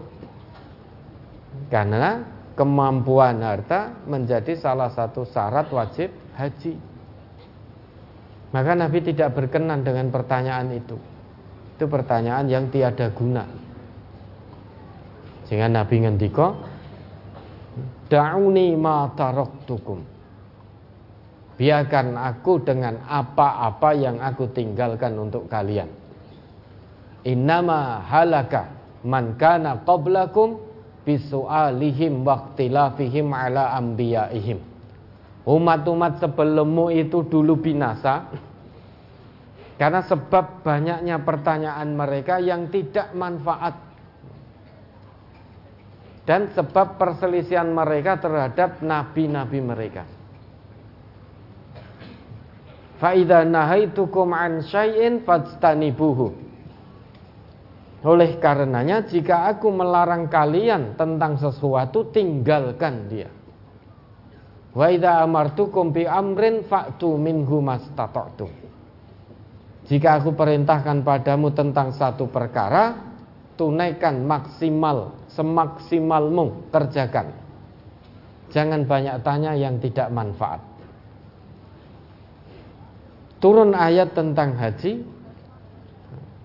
Kemudian Nabi menyeru bagi yang mampu untuk berhaji. Sudah cukup, tidak usah ditanya apakah haji ini setiap tahun. Itu pertanyaan yang tidak ada manfaat. Sama dengan pertanyaan yang tidak ada manfaatnya pula. Di MTA ada nidom. Bagi warga MTA yang punya gawe walimatul urus tidak diperkenankan pasang kotak. Kemudian muncul pertanyaan, lah pasang kotak nopo dosa? Nah, ini pertanyaan yang tidak membawa manfaat. Tidak membawa manfaat. Ini aturan. Gitu Aturan kita, kesepakatan kita. Kedisiplinan di majelis tafsir Al-Quran. Segala sesuatu harus dengan kedisiplinan. Tanpa disiplin akan hancur kita. Kalah tanpa kedisiplinan itu akan hancur. Maka kita ngaji di MTA tidak ada yang memaksa, tidak ada yang mengundang, Begitu menyatakan diri menjadi warga MTA harus mau dengan aturan yang ada di majelis. Itu kedisiplinan. Sehingga tinggal dijalankan. Jangan mempertanyakan hal-hal yang tidak ada manfaatnya. Nah kalau kota tidak boleh kresek dos pundi. Kota nggak boleh kalau tas bagaimana? Ini pertanyaan yang tiada guna. Banyak ngomong. Ini yang tidak bermanfaat. Ya, ada lagi. Dari brosur halaman 6 hadis yang atas An Anasin qala qala Rasulullah sallallahu alaihi wasallam Inna likulli dinin khuluqan wa khuluqul islami al haya'u rawahu Ibnu Majah. Dari Anas ia berkata Rasulullah sallallahu alaihi wasallam bersabda Sesungguhnya bagi tiap-tiap agama ada akhlaknya dan akhlak Islam adalah malu Hadis riwayat Ibnu Majah juz 2 halaman 1399 nomor 4181 Zoif karena dalam isnadnya ada perawi bernama Muawiyah bin Yahya As-Sodafi terkait dengan hadis ini disebutkan di sini hadis yang menjadi dasar adalah hadis doif. Mohon dijelaskan kembali apa yang menyebabkan hadis doif bisa kita pakai Kemudian jenis hadis dhaif yang seperti apa?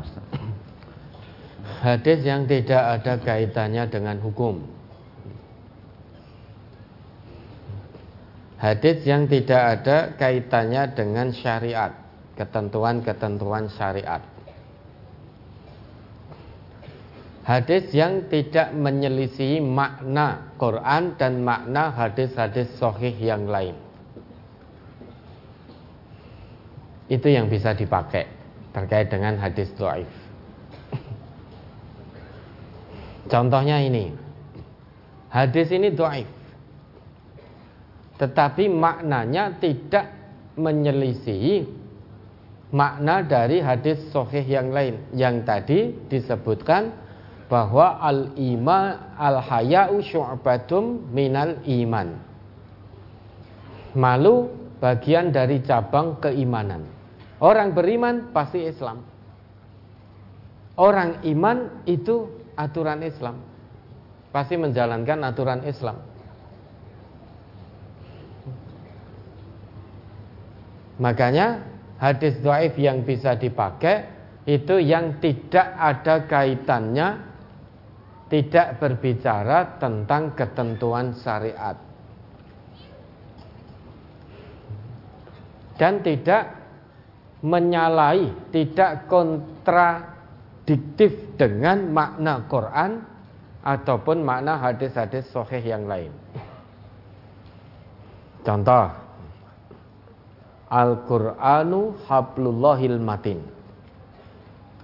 Quran itu tali Allah yang sangat kokoh. La yang kusu ajaibuhu wa iyakhlaf ala kasratir rad. Keajaiban Al-Quran tidak akan pernah pudar. Meski Al-Quran disampaikan secara berulang-ulang. keajaiban tentang takwa misalkan. Setiap hari Jumat para khotib di seluruh dunia ini selalu mengulang-ulang pesan tentang takwa. Ya ayyuhalladzina amanu taqullaha haqqa tuqatih. Terus seluruh khotib di seluruh dunia ini. Meski ayat ini tersampaikan dan dijelaskan secara berulang-ulang namun keajaiban dari cahaya Al-Quran tidak akan pernah pudar man qala bihi sodako barang siapa yang berkata perkataannya sesuai dengan Al-Quran pasti perkataannya benar karena Quran tidak pernah bohong maka orang yang bicaranya landasannya Al-Quran pasti perkataannya benar. Waman amila bihi rasyada. Barang siapa yang beramal, berbuat sesuai dengan petunjuk Al-Quran, pasti perbuatannya lurus, tidak akan bengkok. Karena Quran tidak pernah mengajarkan tentang kebengkokan. Maka setiap amal yang dilakukan landasannya Quran pasti amalnya lurus. Wa man i'tasama bihi hudiya ila siratim mustaqim.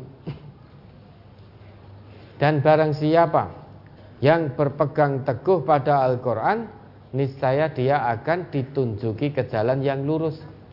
Karena Quran ini yahdi lillati hiya aqwam menunjukkan pada kita jalan yang paling lurus. Quran itu tidak pernah menunjukkan orang menunjukkan pada manusia jalan yang bengkok, menunjukkan pengikutnya pada sesuatu yang bengkok itu tidak mungkin Quran. Pasti lurus orang yang berpegang teguh pada Quran. Hadis ini itu hadis doif. Tetapi isinya tidak bertentangan dengan Quran.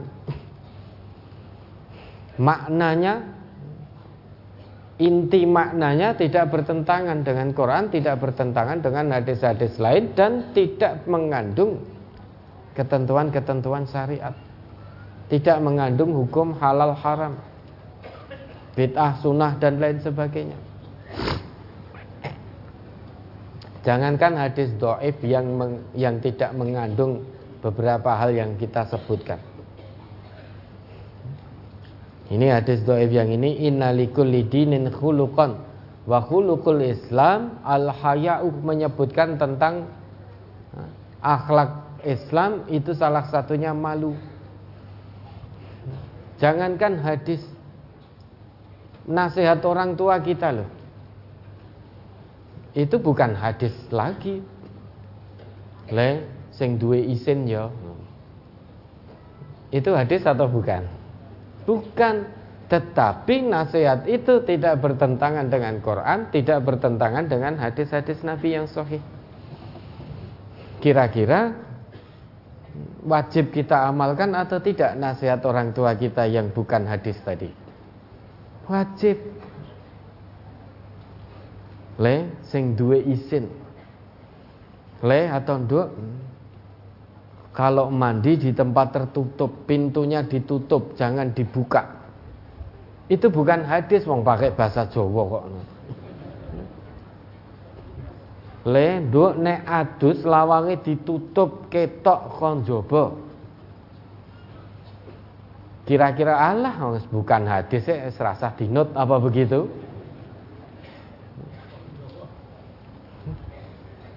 Nah, bapak ibunya duka kandhani kon nutup.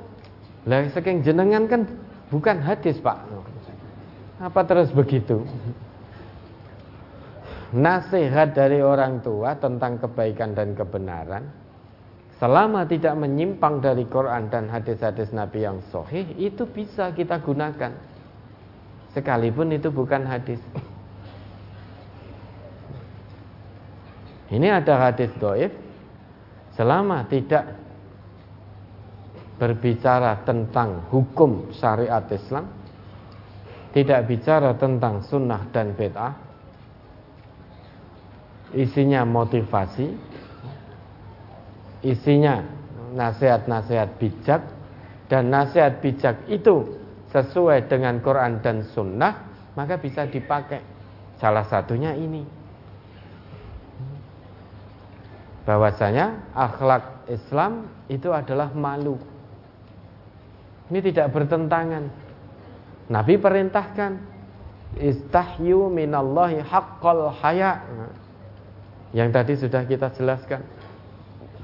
Malulah pada Allah dengan sebenar-benar malu berarti tidak bertentangan. Maka boleh kita gunakan. Tapi kalau hadis doaif berisi tentang hukum-hukum syariat, tentang halal, haram, sunnah, bid'ah, maka tidak bisa dijadikan hujah nggak bisa dipakai. Karena terkait dengan hukum dalam agama ini Rasul yang paling mengetahui. Sehingga dalam hukum agama ini kewajiban kita hanya mengikut tata cara beribadah pun hanya Rasul yang maha tahu. Apa? Hanya Rasul yang mengetahui. Yang maha tahu itu Allah berdasarkan petunjuk dari Allah. Rasulullah paling tahu tentang tata cara beribadah kepada Allah. Maka kewajiban kita hanya ittiba'u Rasulillah dalam tata cara beribadah. Kalau ada hadis-hadis dhaif yang menyebut tentang tata cara beribadah kepada Allah, maka itu tidak bisa dijadikan hujah. Tidak bisa dijadikan alasan, tidak bisa dijadikan dalil karena tata cara ibadah kepada Allah yang paling tahu itu hanya Rasulullah dan beliau sudah mewariskan itu kepada kita. Ya, ada lagi. Pertanyaan yang terkait dengan brosur cukup. Baik, alhamdulillah. Jagalah rasa malu ya. Tanamkan rasa malu itu dalam hati. Karena jika kita punya rasa malu, niscaya semua kebaikan akan kita dapatkan. Kebaikan dunia, kebaikan akhirat akan kita dapatkan sebab malu. Bagi orang yang punya rasa malu pada Allah dengan malu yang sebenar-benarnya, sulit bagi dirinya untuk bermaksiat. Sulit bagi dirinya untuk melanggar ketentuan Allah dan Rasul tapi bagi orang yang tidak punya malu kepada Allah mudah sekali. Dia terus bermaksiat pada Allah, melanggar aturan-aturan Allah, aturan Rasulullah. Oleh sebab itu kita ngaji seperti ini biar kita punya rasa malu dalam arti tidak mudah-mudah melanggar aturan Allah dan juga aturan Rasulullah. Ya baik, mari kita jawab pertanyaan yang tertunda. Ya, sebelum ke pertanyaan yang tertulis ada satu pertanyaan yang mohon dijawab sekarang. Seorang wanita mau menikah, orang tuanya sudah meninggal. Maka gantinya kakak saudara laki-laki. Karena saudara laki-laki jauh di Papua, andai kata saudara laki-laki tidak bisa hadir, lalu pasrah kepada naib lewat HP, nikahnya apa sah? Insya Allah sah. Ya, jadi karena jauh, ya maka serahkan telepon Pak Naibnya. Saya titip ya adik saya mau nikah. Ini harusnya saya yang menjadi wali, tapi karena saya jauh, tidak bisa datang, terkendala biaya juga misalkan, maka nyuwun tolong Pak Naib jangan mewakili saya untuk menikahkan adik saya. Nah, insya Allah sah. Kan sama, banyak panjenengan juga. Ya toh? meski hadir di situ sing nikahkan kan bukan panjenengan, jenengan kan pasrah gitu. Insya Allah sah. Dengan catatan kakaknya tadi betul-betul titip pada Pak Naib tadi. Jika ada amanah di situ, maka Pak Naib sebagai wali hakim yang menikahkan insya Allah sah. Ya, ada lagi. Oke, pertanyaan tanggal 2 Januari 2022 nomor 13. Bagaimana hukumnya bermakmum pada orang yang meyakini minta pada kuburnya orang soleh itu boleh apa tidak? Boleh saja kalau sholatnya benar. Ada orang yang meyakini bahwa meminta ke kuburan orang yang dianggap soleh itu diperkenankan. Boleh saja kita bermakmum pada beliau-beliau jika memang sholatnya benar. Kalau sholatnya tidak benar ya tidak boleh. Ya urusan yang dilakukannya tadi itu nanti urusannya dengan Allah. Nah kita bermakmum selama sholatnya benar, ya maka boleh sah-sah saja. Ya, ada lagi. Setelah sholat tahajud dan sholat duha, yang paling baik kita membaca doa atau zikir apa saja, Ustaz? Nabi tidak menentukan doa dan zikir apa yang harus dibaca sesudah sholat duha atau sesudah sholat tahajud. Tidak ada ketentuan dari Nabi. Maka boleh setelah sholat duha, setelah sholat tahajud kita mau berzikir dengan kalimat-kalimat thayyibah atau berdoa pada Allah sesuai dengan yang kita butuhkan itu boleh mau berdoa apa pun yang kita minta pada Allah itu boleh-boleh saja. Misalkan minta kebaikan dunia akhirat. Rabbana atina fid dunya hasanah wa fil akhirati hasanah wa qina adzabannar. Mau baca sayyidul istighfar, boleh-boleh saja. Mohon kebahagiaan bagi keluarga, ampunan dosa bagi orang-orang muslim dan mukmin, di mana pun berada boleh. Mohon dimudahkan segala urusan. Ditutup aibnya. Dan lain sebagainya dan lain sebagainya. Dimudahkan rezeki yang halal lagi toyib. Apa pun yang kita minta. Namun tidak ada ketentuan zikir khusus dari Nabi.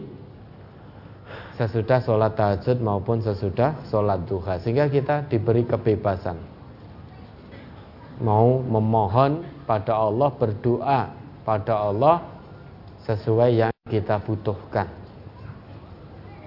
Ya, yeah, ada lagi. Apa hukumnya laki-laki memakai perhiasan emas? Dilarang. Laki-laki memakai perhiasan emas itu dilarang oleh Nabi kita. Dalam hadis riwayat Muslim, disebutkan di situ. An Abi Hurairah Anin Nabi sallallahu alaihi wasallam annahu naha an khatamid dhahab Dari Abu Hurairah dari Nabi sallallahu alaihi wasallam bahwasanya beliau yaitu Rasulullah melarang laki-laki memakai cincin dari emas. Oh, ini yang saya pakai kalung bukan cincin. Ini pertanyaannya orang munafik ini. Meski yang dipakai kalung, gelang, bukan cincin, tapi kalau itu emas, maka ada larangan dari Nabi bagi laki-laki. Nah sekarang yang masih pakai emas silahkan dicopot diam-diam, kena izin. Jangan tanya kenapa Nabi melarang. Kalau ditanya sebabnya apa, hikmahnya apa, Nabi melarang laki-laki pakai perhiasan dari emas. Jangan bertanya begitu. Karena ini Nabi melarang, tinggal kita laksanakan. Laki-laki jangan pakai perhiasan dari emas, sudah selesai, titik. Dalam hadis yang lain, riwayat Muslim yang lain, juz 3 halaman 1655, nomor hadis 52. Disebutkan An Abdullah bin Abbas dari Abdullah bin Abbas Anna Rasulullah sallallahu alaihi wasallam ra'a khataman min dhahabin fi yadi rajulin bahwasanya Rasulullah sallallahu alaihi wasallam melihat cincin dari emas berada di tangan seorang laki-laki. Maksudnya ya tentu di jarinya.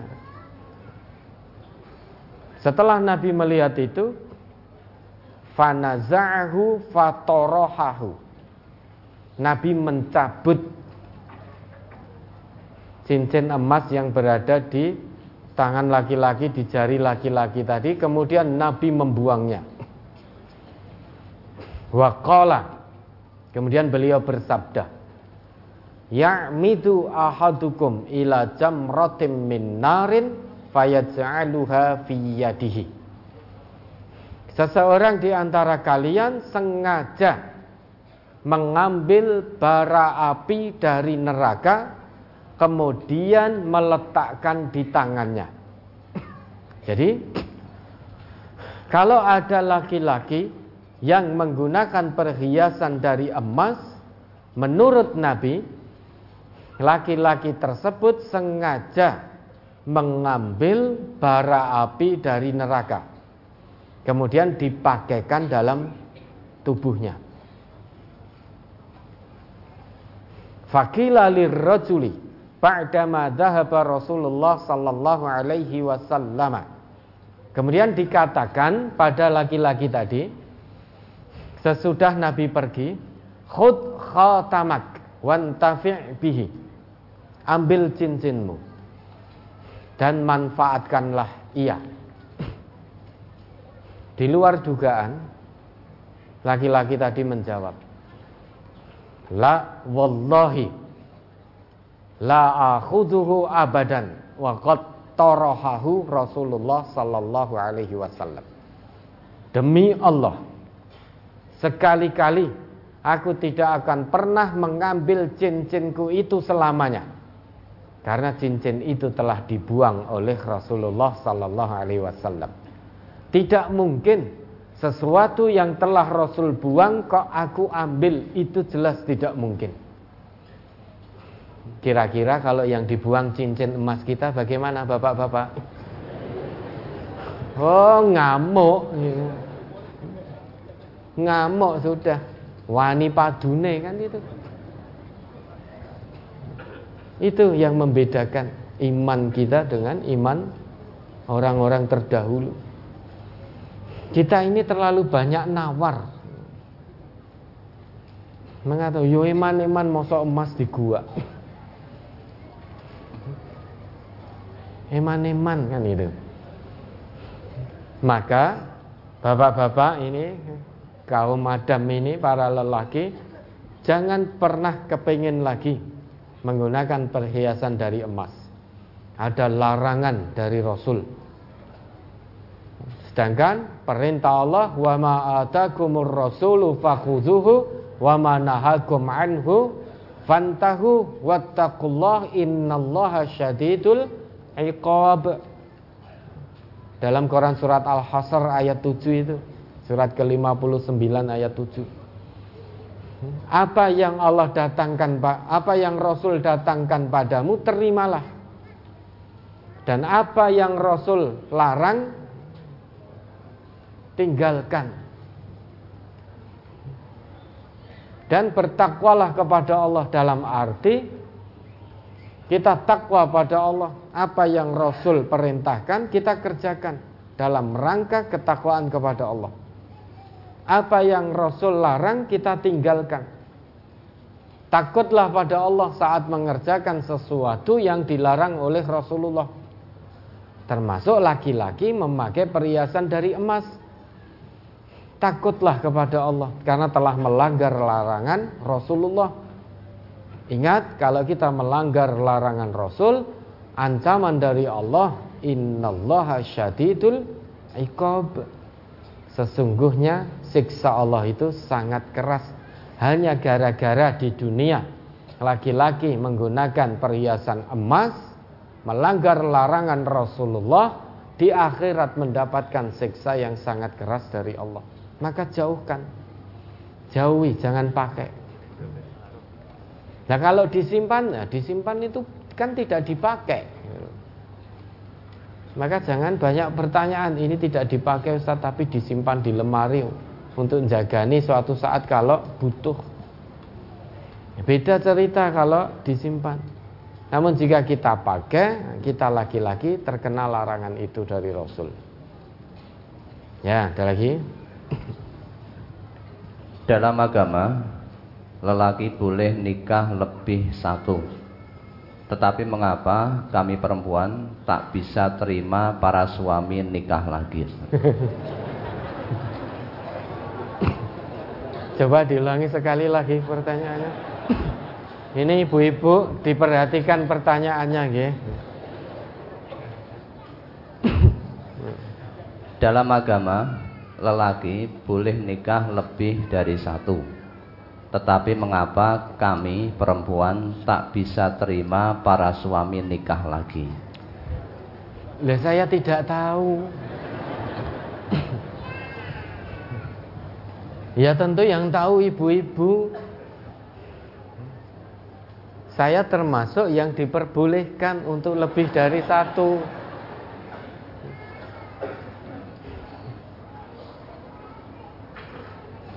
Ustadz Ghazali dan semuanya ini termasuk yang diperbolehkan lebih dari satu.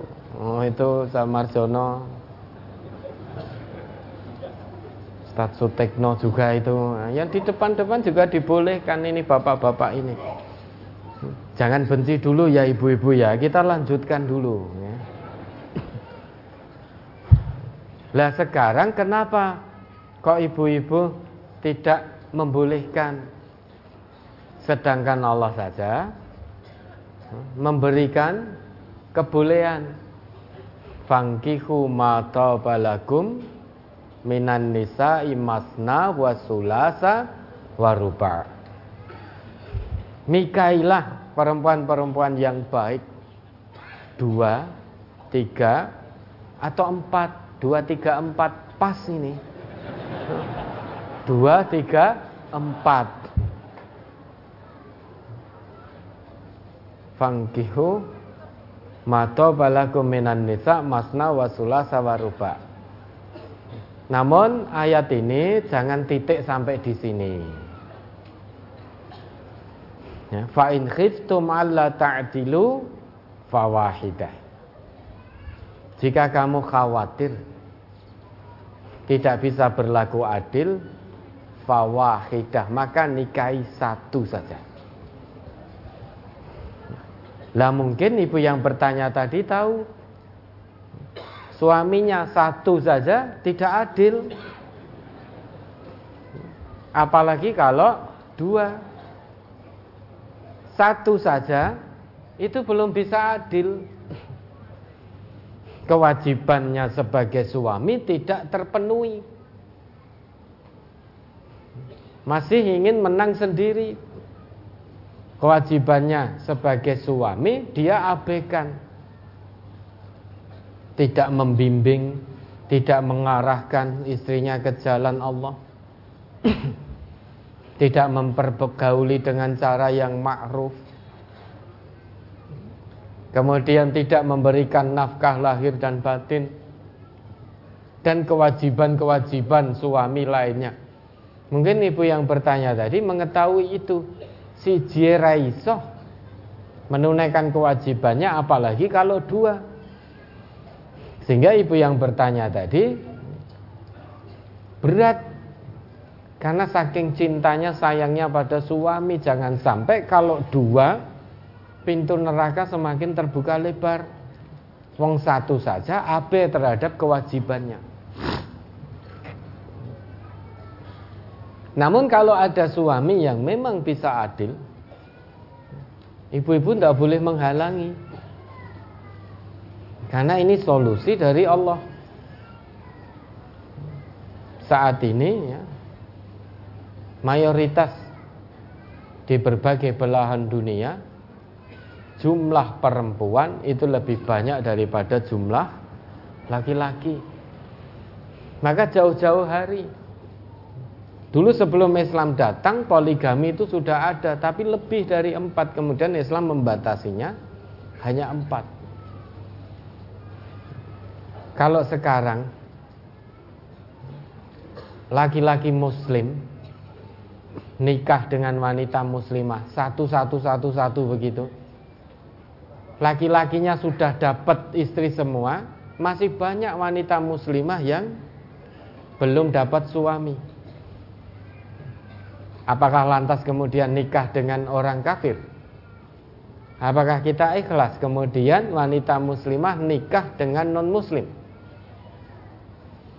Karena laki-laki muslimnya sudah punya istri semua. Maka Quran punya solusinya.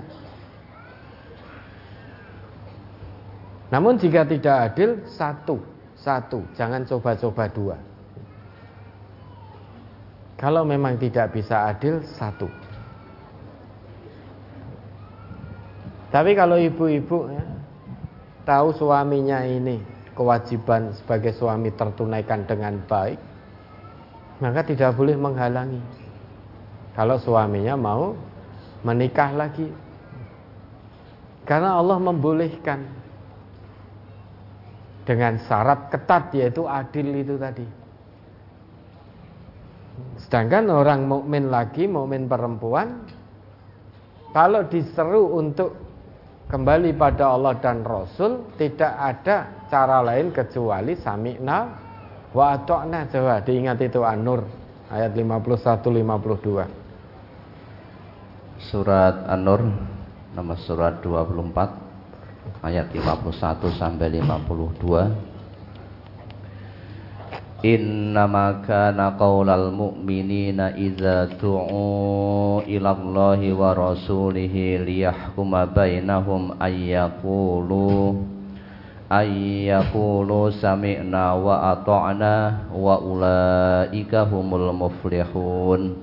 Wa may yuti'illaha wa rasulahu wa yakhshallaha wa yattaqihi fa ulaika humul faizun Sesungguhnya jawaban orang-orang mukmin bila mereka dipanggil kepada Allah dan Rasulnya agar Rasul menghukum atau mengadili di antara mereka ialah ucapan kami mendengar dan kami patuh.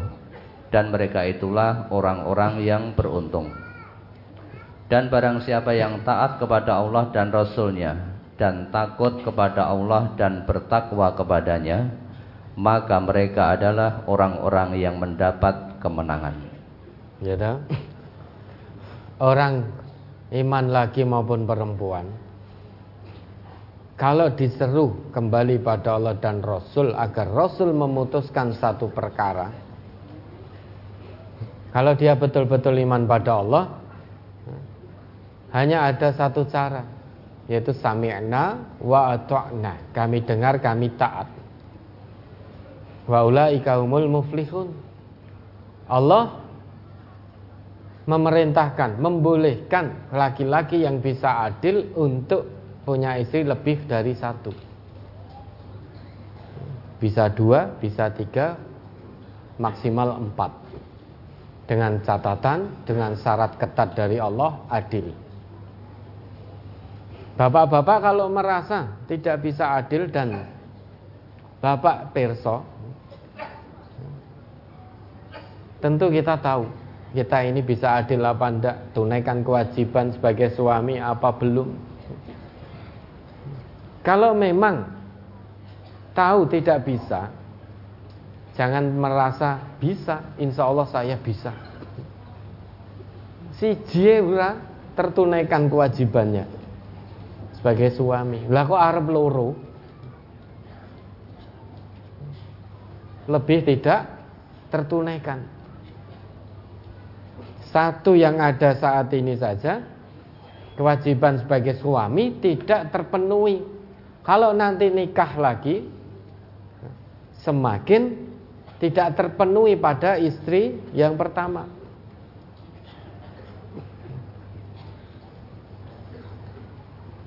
Kalau dua belum bisa adil, cobalah tiga.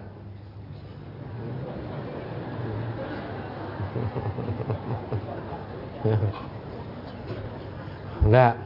Memang Islam membolehkan punya istri lebih dari satu, maksimal empat, dengan syarat adil. Dengan syarat adil, bukan dengan syarat hawa nafsu, bukan.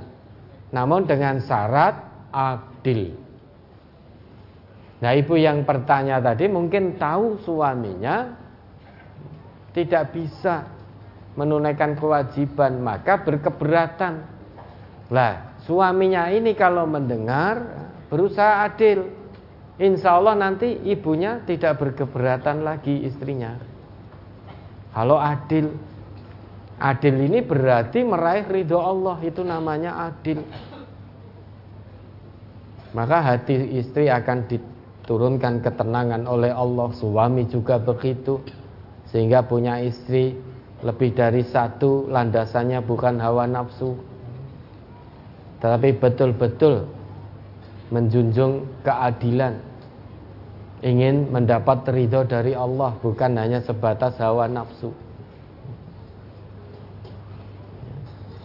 Nah sekarang kalau ditanyakan ke saya kenapa kami ibu-ibu berkeberatan? Nah saya tidak tahu ibu-ibu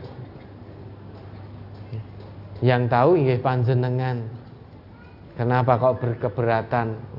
Wah saya berat nanti cinta saya terbagi dua. Kasih sayang terbagi dua dan lain sebagainya. Harta juga terbagi dua. Sehingga saya berat. Nah, berarti padahal suaminya melakukan kewajiban sebagai suami sudah betul semaksimalnya. Berarti ibu-ibu ini hanya takut kalau kasih sayang suami terbagi, harta suami terbagi, waktu suami terbagi. Nah maka tanyakan pada nurani ibu-ibu. Bapak-bapak juga utamanya ini. Jenengan kepingin niku apa iso adil kalau bapak-bapak ditanya hampir semuanya jawab insya Allah adil gitu. Ya sekarang kalau bisa adil Istri jenengan misalkan yang sekarang yang pertama ini usia berapa? 50 Istri kedua coba 55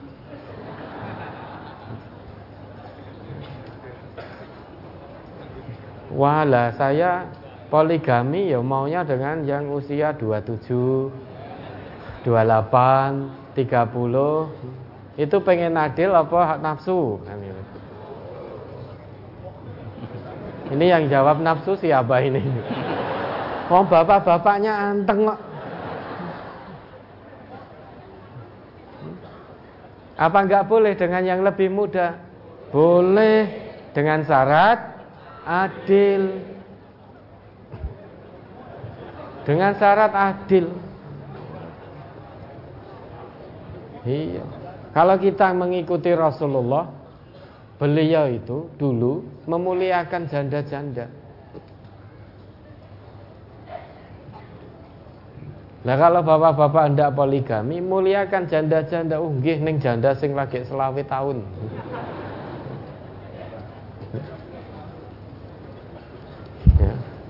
Mau 25 tahun ya boleh, 30 tahun ya boleh. Misalkan Ustaz Marjono mau dengan yang 28 tahun ya boleh. Dengan syarat adil. Nah, kuncinya adil sudah itu tok.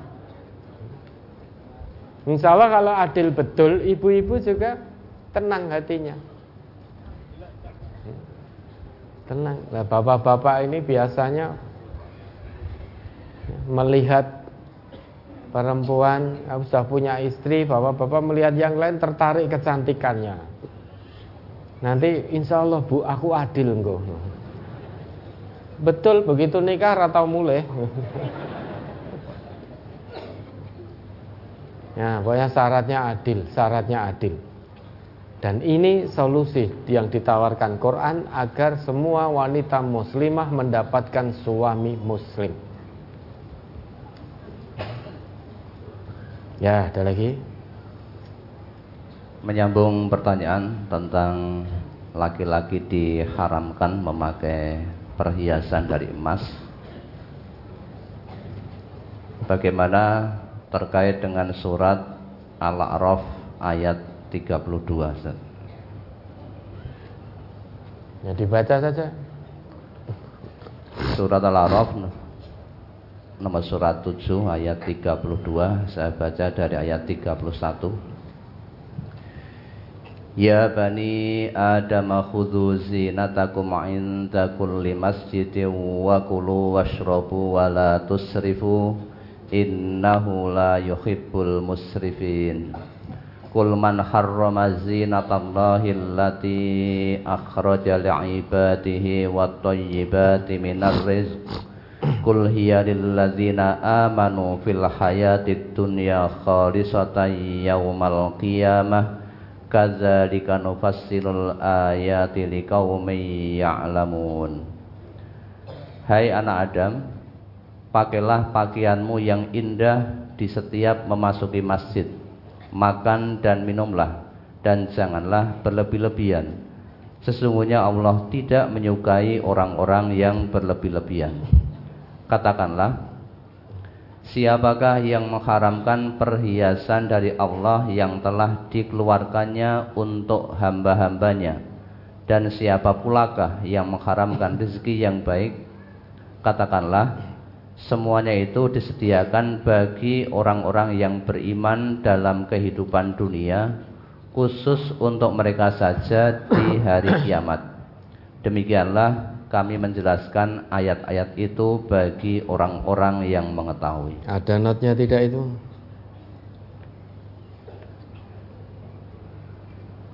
Gak ada? Maksudnya jangan melampaui batas yang dibutuhkan oleh tubuh dan jangan pula melampaui batas makanan yang dihalalkan. Kemudian yang dimaksud di hari kiamat maksudnya perhiasan-perhiasan dari Allah dan makanan yang baik itu dapat dinikmati di dunia ini oleh orang-orang yang beriman dan orang-orang tidak beriman sedang di akhirat nanti adalah semata-mata untuk orang-orang yang beriman saja. Yang ditanyakan apa?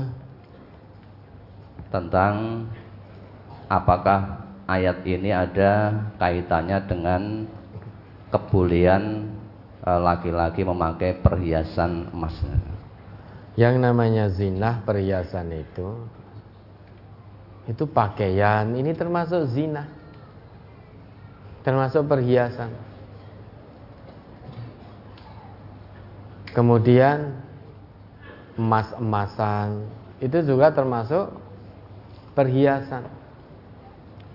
Memang kita boleh untuk memanfaatkan, tidak ada pertentangan dengan hadis Nabi tadi. Khud khotamaka wan tafi' bihi manfaatkan. Ning ojo mbok cara pemanfaatannya.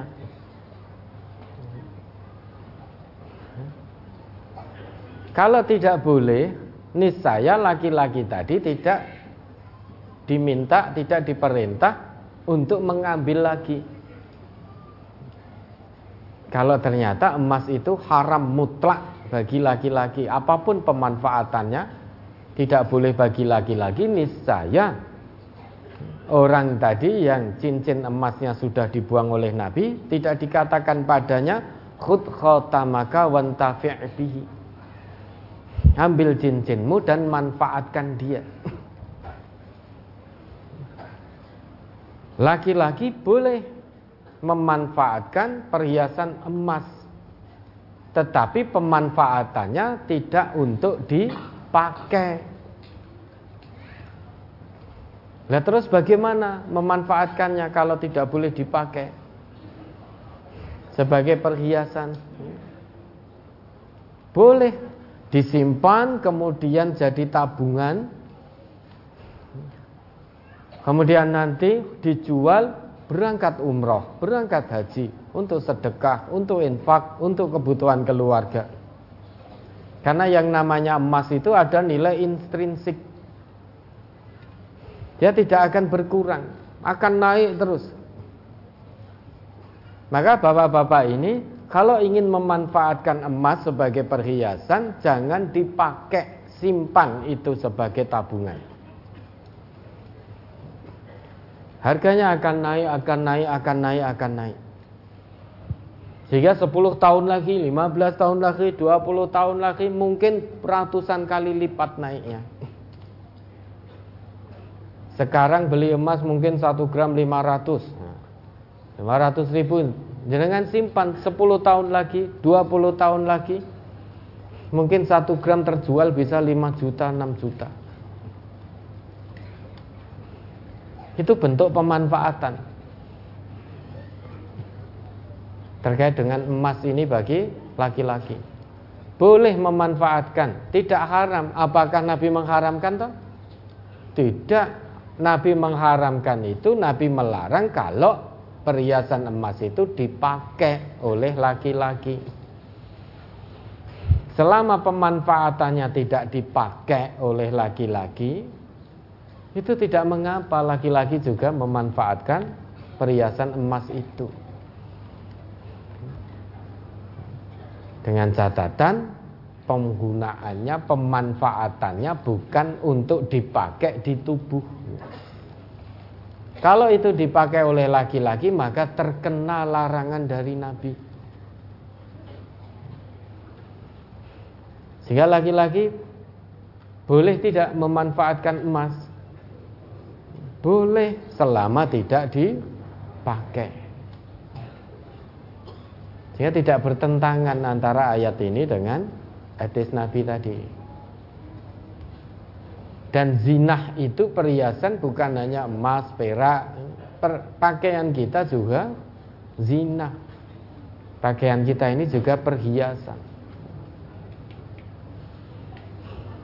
Nah, karena yang ditanyakan konteksnya dengan hadis tadi, maka selama tidak dipakai sebagai perhiasan di tubuh, laki-laki boleh memanfaatkan emas. Namun jika dipakai entah untuk kalung, untuk cincin, untuk gelang, pakai sebagai perhiasan, maka terkena larangan dari Rasulullah. Ya, ada lagi. Memperbanyak bacaan dalam sholat seperti bacaan surat, rukuk, sujud dan doa dalam sholat apakah ini dapat dilakukan dalam rangka menikmati lezatnya ibadah sholat? Boleh kalau sholat sendirian. Nah, Sholat rawatib, sholat sunnah Sholat duha Sholat tahajud. Kalau sholat sendirian boleh. Misalkan sholat duha, rakaat pertama al-baqarah sampai selesai. Terus sujudnya panjang, rukuknya panjang. Nanti masuk rakaat kedua Ali Imran sampai selesai. Boleh saja kalau sholat sendirian. Tapi kalau bapak atau saudara ini jadi imam, bertindaklah yang bijaksana. Jangan menyusahkan makmum. Ben dianggap fasih. Biar orang tahu kalau hafal Quran. Ketika sholat jamaah rakaat pertama Al Imran sampai selesai, kedua Nisa sampai selesai. Biar makmumnya terkagum-kagum, yang ada jenengan salam makmumnya habis.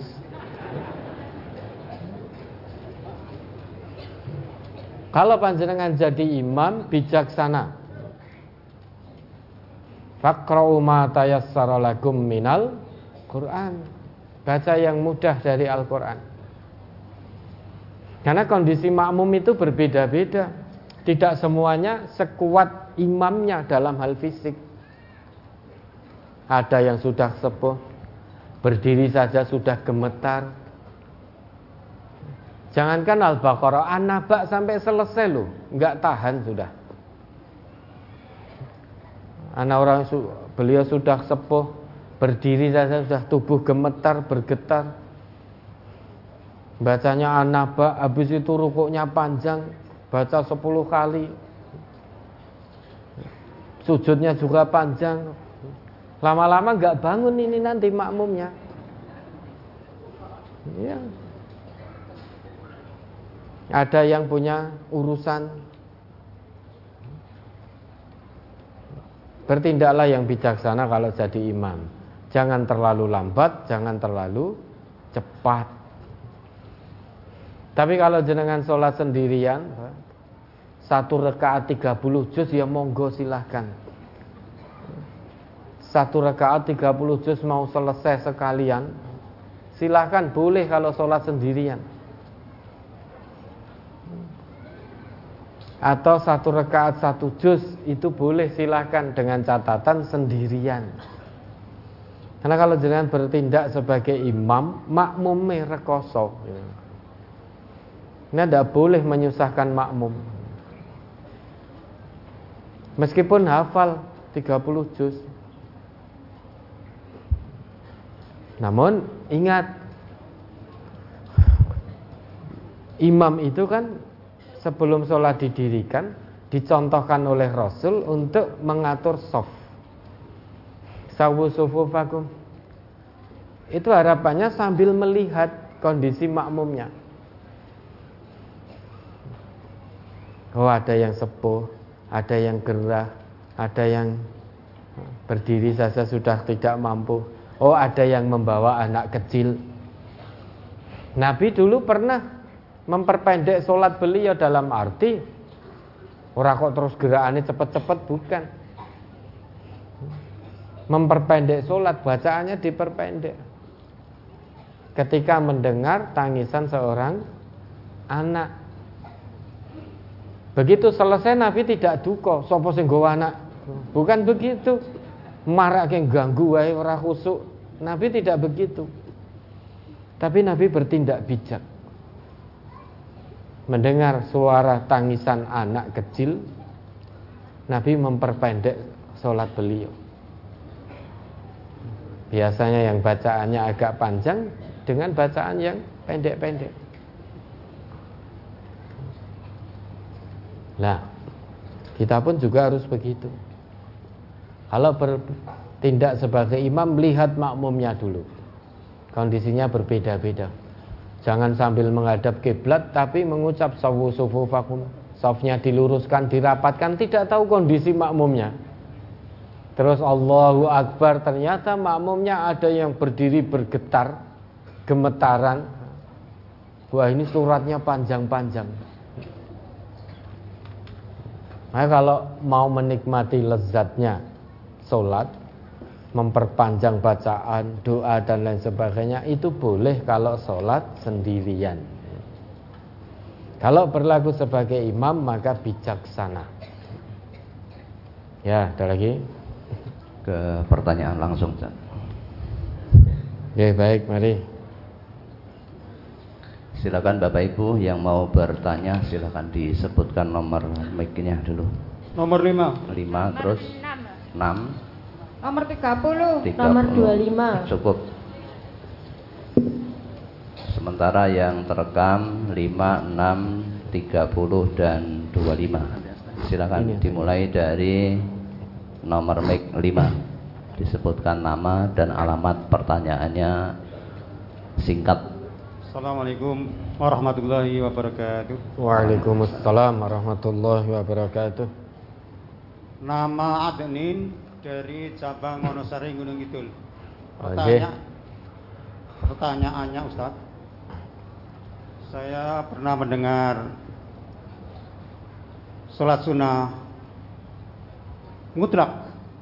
Itu bagaimana untuk dasar hukumnya dari Allah dan Rasulnya dan mohon Ustadz memberi contohnya. Sekian, terima kasih. Assalamualaikum warahmatullahi wabarakatuh. Waalaikumsalam warahmatullahi wabarakatuh. Sholat sunnah mutlak itu Sholat sunnah yang dikerjakan di luar waktu-waktu sholat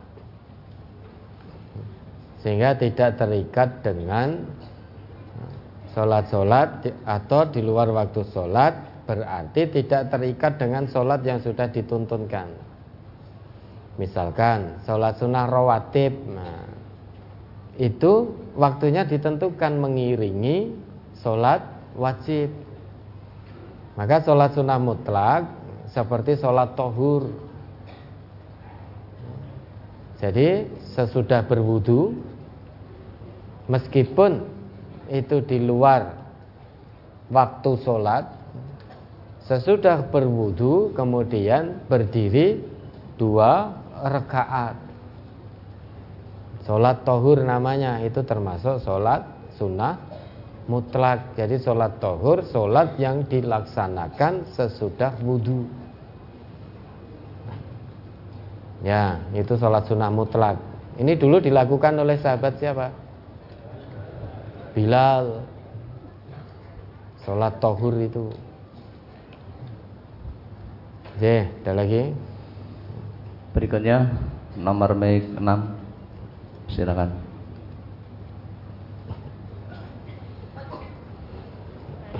Ustaz. Ya. Assalamualaikum warahmatullahi wabarakatuh.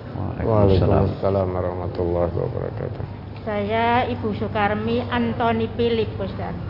Dari Bendosari 1. Deh, Eh, sebelum ke pertanyaan, semoga Allah kasih kesehatan pada Al Ustaz dan berumur panjang Ustaz. amin Mudah-mudahan pada kita semuanya Ada dua pertanyaan Ustaz. Yang pertama, bagaimana mandi besar di hari Jumat menurut tuntunan Rasulullah Shallallahu Alaihi Wasallam?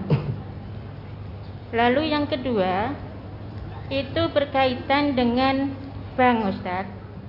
Apa? Beberapa hari yang lalu, Terkait dengan apa? Bang, Bang.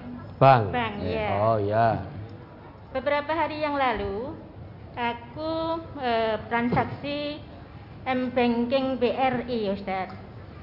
Padahal empat bulan yang lalu udah saya tutup di BSI. Eh, waktu itu bapaknya begini, salah satu jangan ditutup karena yang primonya itu untuk pengisian dana di Mitra Sofi. Di BSI-nya belum bisa Ustaz.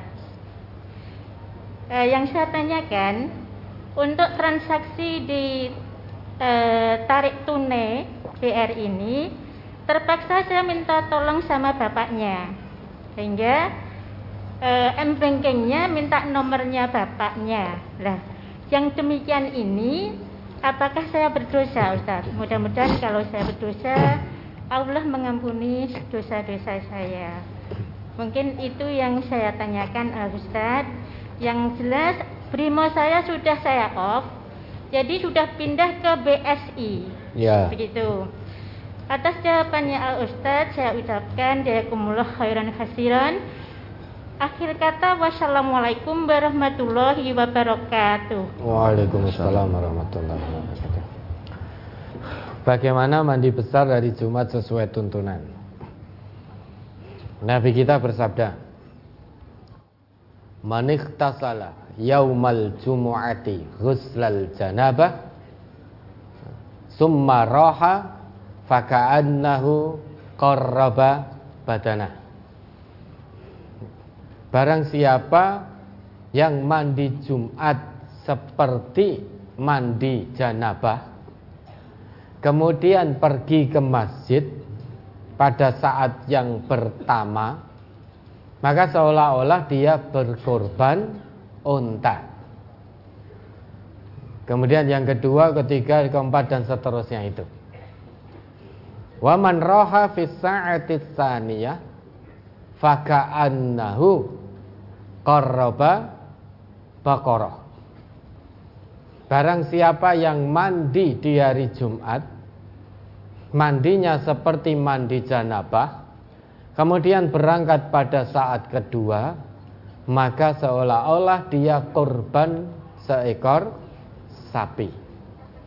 Kemudian seterusnya begitu. Yang ketiga itu seperti korban Kambing bertanduk Kapshan akron Kambing bertanduk yang keempat seperti dajajah seolah-olah berkorban ayam. Yang kelima telur. Idza hadaral imam kalau imam sudah datang maka para malaikat duduk mendengarkan khutbah dari khotib tadi. Artinya catatannya sudah ditutup. Datang ke enam ke tujuh nggak dapat apa-apa. Lah mandi janabah di hari Jumat sesuai dengan tuntunan mandi besar di hari Jumat ya sesuai dengan seperti mandi janabah itu. Maka juga dengan wudhu Kemudian dilakukan persis ketika kita mandi janabah. Itu yang pertama. Kemudian yang kedua, transaksi m-banking pakai nomor rekening orang lain yang masih bank konven apakah boleh? Karena bank syariah tidak bisa untuk transaksi tertentu. Kalau yang disebutkan tadi itu BSI, insya Allah BSI bisa untuk transaksi apa pun. Bisa? Bisa. bisa. Sekarang ini Allah beri kemudahan. Ya sesuai syariah saat ini perbankan sekalipun sudah menjamur yang syariah. Ini kemudahan dari Allah. Aplikasinya, layanan-layanan untuk transaksinya sudah tidak beda jauh. Termasuk BSI ini bisa untuk semuanya, untuk transaksi apa pun. Maka selama syariah sudah bisa, kewajiban kita sebagai bentuk kemaksimalan kita taat pada Allah dan Rasul, maka kita berpindah ke perbankan yang diatur dengan prinsip syariah. Yang diatur dengan nilai-nilai syariah. Kalau dulu memang belum bisa, fattakullah mastata'tum. Untuk transfer transaksi antar pulau, antar negara yang syariah belum bisa dulu belum ada, maka kemaksimalan kita itu tidak mengapa. Lah sekarang syariah itu sudah bisa. Maka kewajiban kita tinggal mengikuti aturan dari Allah dan Rasul pindah dari konven ke syariah. Nah ini ibu ya karena sudah ini bisa untuk transaksi apa pun, maka pindah ke rekening ibu sendiri yang BSI. Eh, cuman bapaknya itu begini. Eh, jangan pindah dua-duanya dulu. Nanti kalau yang satu ini untuk tetap tidak diisi saldo.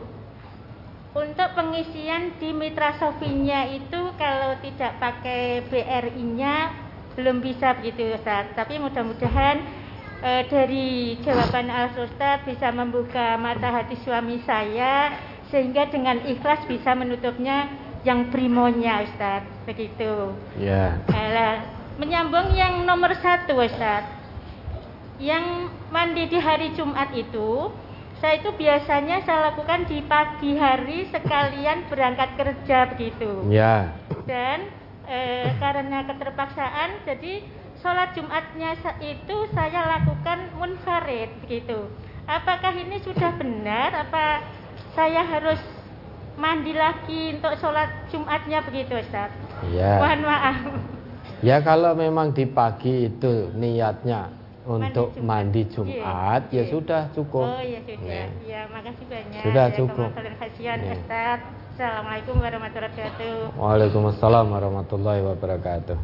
Jadi yang dua itu jangan menurut suami, ya. menurut Allah bagaimana, menurut Rasulullah bagaimana. Kalau memang belum bisa untuk mitra-mitranan itu, Allah itu tidak pernah kasih kita rezeki yang samar-samar. Allah itu jamin rezeki kita yang halal dan Tayyib. Rezeki tidak harus lewat mitra-mitranan tadi apa itu namanya. Ya saya tidak sebut. Kan sudah disebut ibu tadi. Kalau memang belum bisa, ya tidak perlu bersinggungan dengan itu. Rezeki kita yang halal dan tayyib. Tidak yang samar-samar. Karena ada satu kaidah Idza istama'al halal wal haram ghalabal haram al halal Jika halal dan haram bertemu dalam satu waktu maka yang haram mengalahkan yang halal. Itu sebagai bentuk kehati-hatian. Kalau tadi untuk mitra-mitranan itu yang syariah belum bisa. Untuk maisahnya halal. Tetapi di situ mengandung riba. Karena diisi dengan mitra tadi dengan bank konven maisah dan riba bertemu maka yang riba mengalahkan yang halal. Rezeki yang Allah jamin untuk kita itu halal dan tayyib. Tidak ada yang samar-samar gitu. kalau itu masih samar tinggalkan. Kata Nabi kita Famanittaqal musyabbahat istabra alidinihi wa irdihi Barang siapa yang menjauhkan diri dari yang samar-samar Maka sungguh dia telah menjaga agama dan kehormatannya. Karena ini samar. Apakah halal, apakah haram? Maka seorang muslim yang cerdas karena samar berarti timbul keraguan di situ. Timbul keraguan, tinggalkan yang ragu. Tinggalkan yang samar. Kalau kita meninggalkan yang samar sudah pasti halalnya. Tapi kalau kita mengerjakan yang samar bisa jadi kita terjatuh pada yang haram. Maka jauhkan diri dari yang samar. Sekalipun menggiurkan, sekalipun menguntungkan, keuntungannya besar. Namun jika itu samar, yakinlah pada Allah wa huwa khairur razikin. Rezeki kita itu dari Allah. Rezeki kita itu yang jamin Allah. Sedangkan jaminan rezeki dari Allah itu halal dan toyib Halal dan toyib itu berarti jelas tidak samar lagi kehalalannya, tidak samar lagi ketoyibannya. Maka tinggalkan yang kita samar, yang kita ragu. Ambil yang jelas halal, yang jelas toyib. Ya, ada lagi? Penanya berikutnya nomor 30. Silakan. Assalamualaikum warahmatullahi wabarakatuh. Waalaikumsalam warahmatullahi wabarakatuh. Nama saya Ibu Tukiyem dari Ngledok Jati Kuwung Bundangrejo Karanganyar. Nggih. Pertanyaan saya Pak Ustadz, apakah jika kita menulis di atas Al-Quran ada larangannya? Contoh, di saat kita ngaji, saya mencatat sesuatu hal yang penting di buku tulis, lalu ditaruh di atas Al-Quran. Yang kedua, saya seorang CS kos, saya sering nemu orang kos bukan suami istri berdua di kamar kos. Saya sering lapor bukos, tapi bukos Menegurnya hanya lewat WA dan tidak diusir. Bukos tahu kalau itu bukan suami istri karena orang kos sering numpuk KTP-nya bujangan. Terus hari selanjutnya berdua dengan lawan jenis. Bukos bilang uang kos yang dari orang yang nggak benar tidak untuk membayar sampean mbak. Saya gunakan untuk membeli pulsa listrik. Dan sampai sekarang masih ada yang bukan suami istri sekamar soalnya orang kos sendiri ngaku kalau belum nikah baru pacaran Bukos sudah sering saya kasih tahu tapi Bukos nurut adiknya karena adiknya bilang untuk pandemi ini kan sepi nggak masalah padahal adiknya sudah naik haji lalu pertanyaan Apakah saya ikut menanggung dosa-dosa mereka karena saya masih tetap bekerja di situ, Ustaz? Jangan sebagai apa di situ? Planning service. Ah.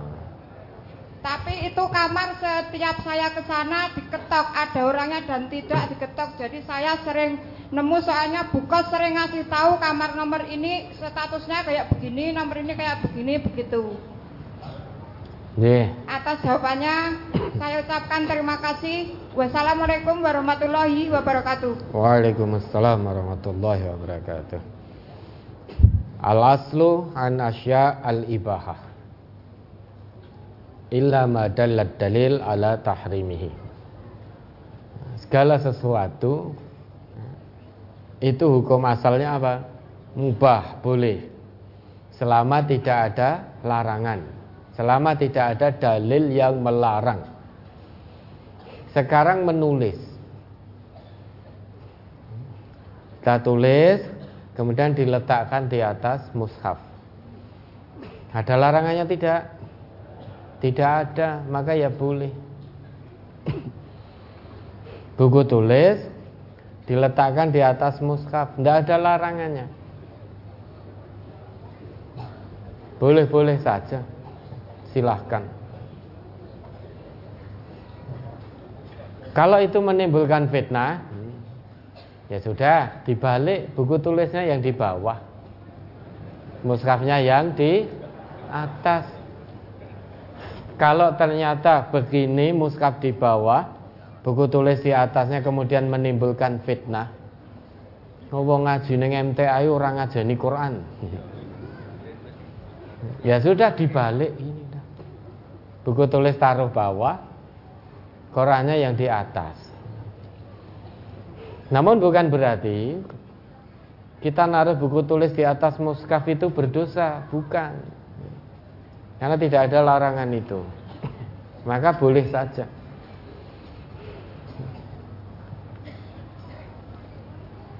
Oh, maksudnya mushaf Quran itu sebagai alat alat tulis gitu tak?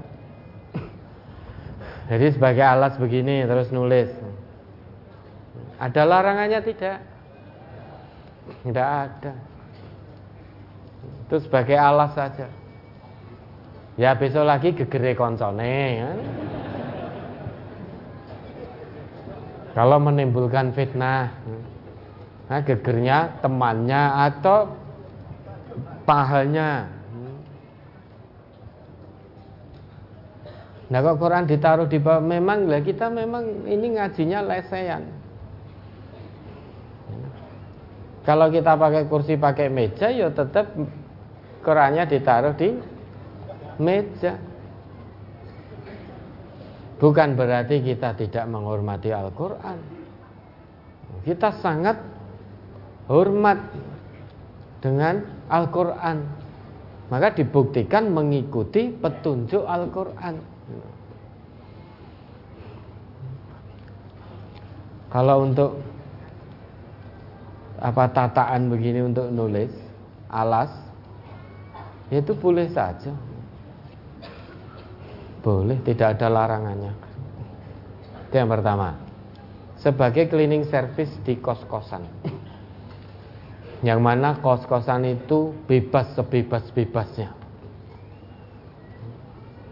Dengan menuruti perkataan adiknya selama pandemi ini sepi. Saya kira rame meski bukan suami istri tidak apa-apa. Berarti cara beragamanya menurut adiknya. Bukan menurut Allah, bukan menurut Rasulullah. Padahal perintah Allah itu ya ayyuhalladzina amanu kulu mimma fil fil ardi kulu min thayyibati ma razaqnakum washkuru lillahi in kuntum iyyahu ta'budun. Dalam Quran surat Al-Baqarah ayat 173 itu. Sesulit apa pun kalau kita mengaku beriman betul kepada Allah. Apa pun kondisi kita, sesulit apa pun tetap kewajiban kita mengikuti Allah dan Rasul. Allah mewajibkan pada hambanya yang telah ngaku beriman. Ya ayyuhalladzina amanu kulu min thayyibati ma razaqnakum. Makanlah dari sebagian yang baik-baik yang telah kami anugerahkan kepadamu. Maka orang yang beriman itu rezekinya anugerah dari Allah Nah, orang yang beriman itu sesulit apa pun kalau imannya sodik tidak akan pernah dia melakukan cara-cara haram. Terlintas dalam benak saja untuk mencari rezeki yang haram tidak pernah terlintas. Kalau ini hatinya penuh dengan iman. Terlintas saja tidak pernah apalagi melakukannya. Jelas tidak pernah. Lah ini kan berarti tolok ukurnya duit. Tolak ukurnya uang. Melanggar aturan Allah, melanggar aturan Rasulullah, masa bodoh sing penting dapat duit. Padahal kalau dia ngaku Islam, jika melihat kemungkaran, kewajibannya apa? Fal yughayyirhu biyadihi. Cegah dengan tangan, jangan sampai kemungkaran itu terjadi. Kalau tidak bisa, maka cegah dengan lesan, berikan nasihat. Kalau tidak bisa, maka dengan hati tanda bahwa dia tidak suka dengan kemungkaran itu, maka hatinya tidak menerima kemungkaran itu. Wadzalika adhaful iman. Tanda dia masih punya iman meski lemah, itu hatinya tidak suka dengan kemungkaran itu. Apa yang ibu lakukan tadi sudah betul. Ibu sebagai cleaning service tunaikan saja kewajiban sebagai cleaning service bersihkan kos-kosan itu dengan baik. Upah yang ibu terima insya Allah halal. Dan ibu sudah melaporkan pada pemilik kos bahwa ini baru pacaran bahwa ini bukan suami istri kemudian dijawab sing tak gombayar kowe itu ora duit bayaran kos sing yang-yangan. Lah apa kita tahu toh saat ini uang yang ada di dompet kita ini hasil dari mana? Sebelum pindah tangan ke kita, saat kita menerima, misalkan kita jual sesuatu, buka toko, ada pembeli, bayar dengan uang, apa kita tanya, ini uangnya dari mana? Kita kan tidak tahu uang itu dari mana. Yang penting pekerjaan kita halal, maka upahnya pun juga halal. Dan ibu cleaning service di situ pekerjaan halal. Maka tunaikan kewajiban sebagai cleaning service dengan baik, upah yang diterima insya Allah halal. Apalagi terus sudah dilaporkan ke ibu kos, dilaporkan ke ibu kos. Lah siapa nanti yang bertanggung jawab di hadapan Allah? Ya ibu kosnya itu. Berarti dia punya kos-kosan, tidak mampu, tidak sanggup menghentikan kemungkaran. Padahal kos-kosan itu di bawah kewenangannya. Sebetulnya mudah. Kalau datang di situ, kemudian ada aturan, lah kok lain hari ditemukan ternyata bukan suami istri, sudah usir. Usir kalau kos-kosan itu di bawah kewenangan kita. Usir. Karena kos kita hanya untuk suami istri yang sah secara pernikahan menurut Islam biar nanti di hadapan Allah kita tidak kebingungan dengan hujah. Kalau kita ditanya nanti, kamu buat kos-kosan, usahamu kos-kosan, neng kamu tahu di situ keluar masuk orang yang bukan suami istri, bahkan di dalam kamar berduaan kamu biarkan saja. Akan dihisap nanti kos-kosan kita di hadapan Allah. Boleh punya kos-kosan, namun kos-kosan itu harus sesuai dengan aturan kita. Kalau belum mampu menegakkan aturan sesuai nilai-nilai Quran dan Sunnah di kos-kosannya, ya jangan punya kos-kosan. Adapun ibu, insya Allah selama menunaikan dengan baik pekerjaan ibu, upah yang diterima itu halal. Ya, ada lagi. Berikutnya mic nomor 25. Silakan. Assalamualaikum warahmatullahi wabarakatuh. Waalaikumsalam warahmatullahi wabarakatuh. Perkenalkan, saya atas nama Ibu Ida dari Karanganyar. Nggih. Yang mau saya tanyakan, saat sekarang ini kan lagi maraknya bisnis online mas logam. Nah, kemudian kalau kita ikut, kemudian mas itu tidak kita ambil, langsung kita titipkan di bank, e, dan nanti kita jualnya saat mengikuti perkembangan e, pasaran dunia. Lah itu hasilnya itu termasuk riba atau enggak? Kemudian yang kedua, bolehkah seorang muslimah yang tidak bisa naik kendaraan kemudian mereka ke mana-mana naik gojek atau grab? Kemudian seorang wanita yang sudah menopause kalau dia jalan kemudian di di apa dihampiri sama seorang laki-laki eh, yang digoncengkan karena tetangganya itu boleh atau enggak? Sekian atas jawabannya kami ucapkan terima kasih. Wassalamualaikum warahmatullahi wabarakatuh. Waalaikumsalam. Sebentar Ibu. Ini terkait bisnis emas online. Ini cara belinya gimana? Dicicil atau bagaimana? Cara belinya cash. Kita langsung bayar gitu. Kemudian emas logamnya itu langsung kita titipkan di bank. Karena kalau kita simpan di rumah kan berisiko. Ya cashnya ini ya, langsung gitu dapat sekian gram harga sekian gitu. Satu slotnya misalnya 10 juta. Itu. Terus 10 juta dapat berapa gram itu? Satu slot itu ya macam-macam. Artinya tidak nyicil 50 ribu? Enggak. 75 ribu dapat nol nol nol nol nol nol koma sekian langsung gram. kontan. Langsung kontan kita bayar. Ada barangnya tidak? Ada. Tapi secara online terus langsung kita titipkan di bank gitu. Nah. Nah, terus kemudian kita jualnya mengikuti harga pasaran dunia. Dan berarti emas yang jenengan titipkan itu betul-betul ada wujud. Ada. Ya kalau itu boleh. Mesti jenengan akan terkena jasa titip. Iya. Ya toh, bank akan mengenai panjenengan jasa titip. Berarti tidak riba ya, Ustaz? Ya makanya saya tanya dulu tadi.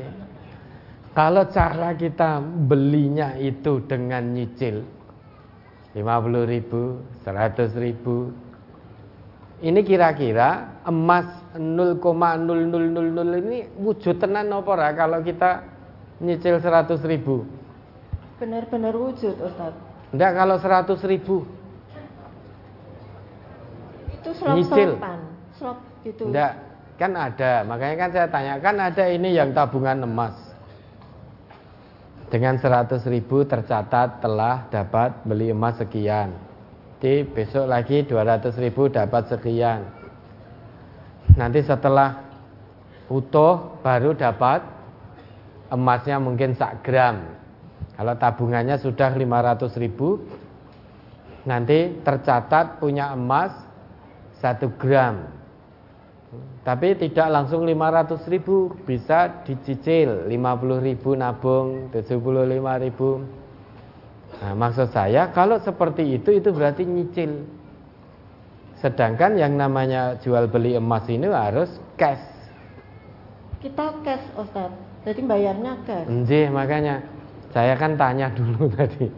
Kalau jenengan nyicil seperti itu, andai kata nyicil, maka potensi riba. Tapi kalau cash memang iya dan biadin. Ya, cash kontan. Kemudian ada serah terima, namun serah terima ini tidak langsung karena online sehingga oleh panjenengan disimpankan langsung di bank. Yang saya ingin tahu emasnya wujud tenan atau hanya tulisan? Wujud benar, Pak. berarti wujud betul emas itu ya? Ada emasnya betul? Ya, dititipkan di bank? Iya, tapi langsung dititipkan di bank. gimana cara nitip dikirimkan gitu dari penjual langsung kirimkan ke bank gitu atau penjualnya bank Kalau penjualnya bank gimana, Ustaz?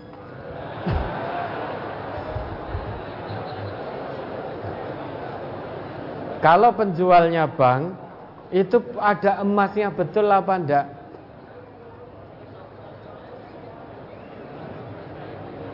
Pertanyaannya kan itu.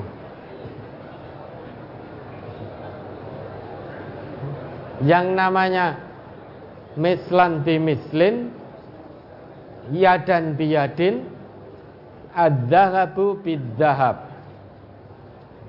Kan begitu emas dengan emas. Syaratnya mislan bimislin, sepadan. Yadan biyadin, kontan. Ini ada barangnya tidak. Kalau tidak ada barangnya, maka masuk ke dalam bay'ul gharar. Jual beli, manipulasi, jual beli yang mengandung kebohongan. Sedangkan Nabi kita melarang. Naha Rasulullah sallallahu alaihi wasallam an bai'il gharar. Rasulullah melarang jual beli gharar. Salah satu bentuk jual beli gharar bisa masuk ke dalam gharar jual beli yang kita tidak tahu kejelasan wujud barang yang akan kita beli. Sehingga ibaratnya membeli buah dalam karung. Nah ini buah Sehingga tanpa melihat buahnya Langsung dalam karung Tanpa dibuka Berapa ini? Nah itu jual beli gharar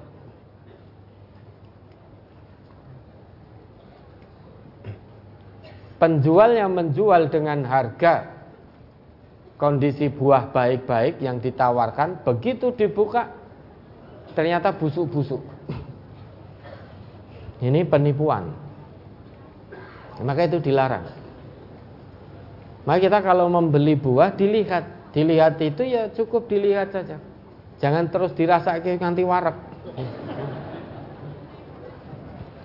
Kecuali kalau memang disediakan buah untuk diicipi. Nah ini yang perlu kita tahu Itu ada tenan tidak emasnya Atau hanya catatan-catatan begitu saja Kalau jenengan menitipkan ke bank Berarti kan yang dititipkan emasnya Bukan catatannya.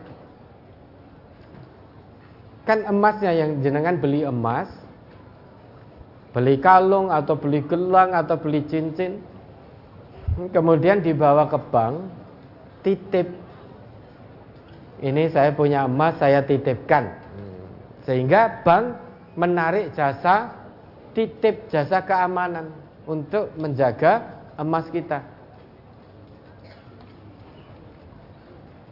makanya yang kita ingin tahu itu tercatat atau wujud barangnya ada betul yang kita titipkan ke bank itu emas apa mong catatan yang di situ tertulis emas. Nah, itu dulu yang perlu kita tahu. Jangan beli satu slot 10 juta, ada tidak emasnya, wujud betul apa ndak barangnya.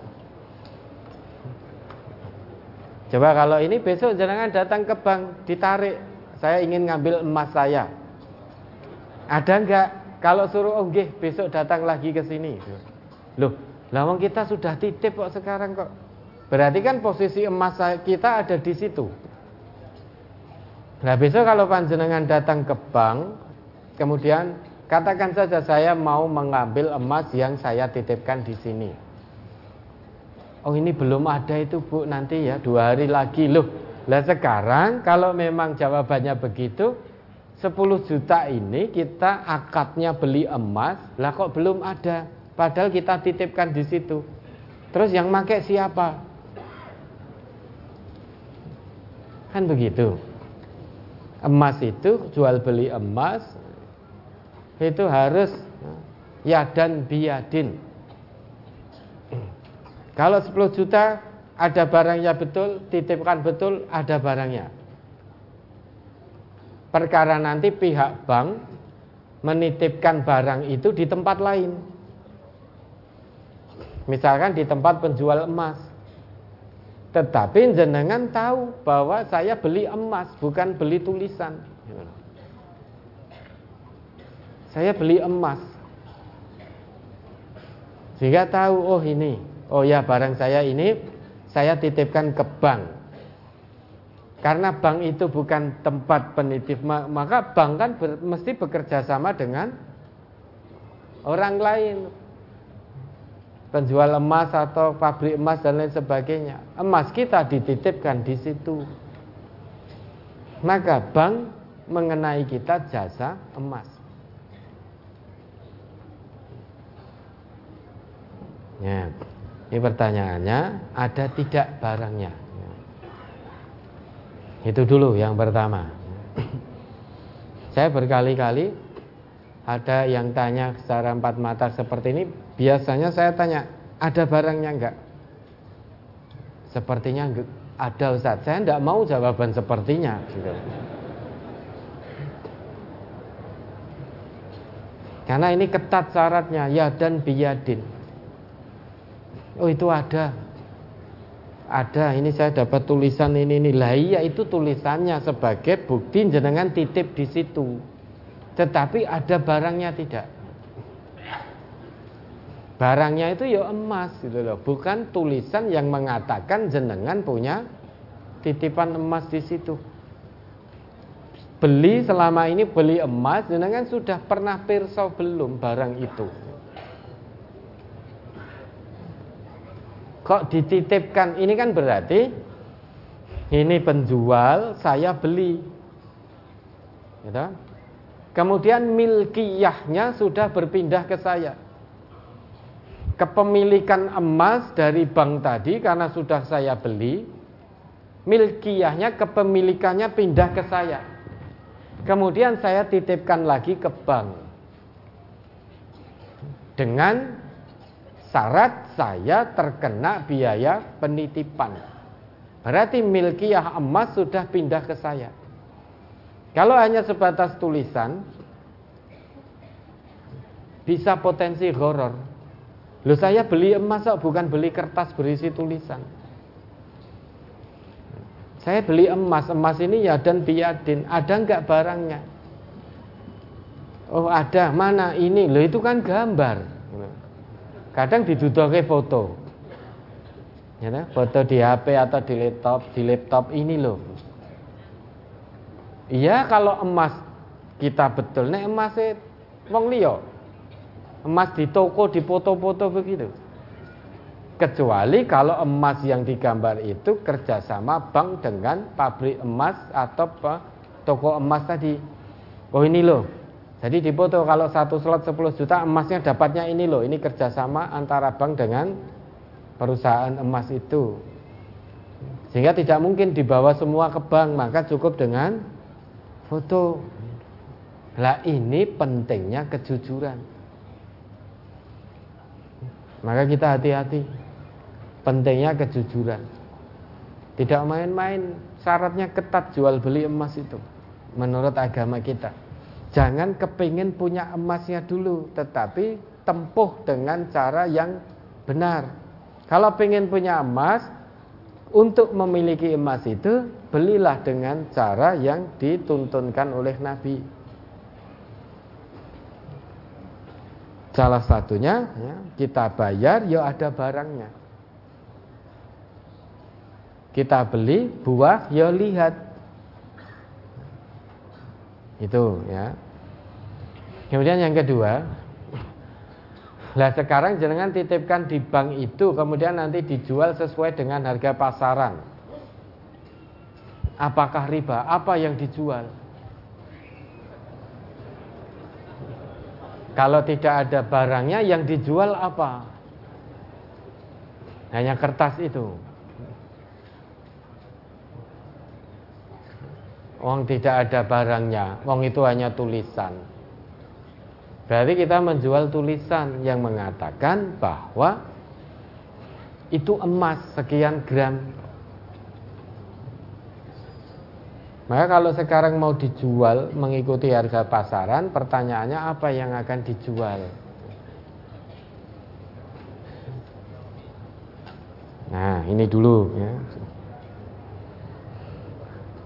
Dan yang kedua, muslimah tidak bisa naik motor. Sehingga pergi ke mana-mana naik ojek atau diboncengkan laki-laki lain apakah diperbolehkan? Cari ojek yang muslimah yang perempuan juga. Jangan cari ojek yang laki-laki usaha dulu toh secara maksimal. Apalagi sekarang semua itu menyediakan kok menyediakan baik yang bergerak di bidang pergojekan.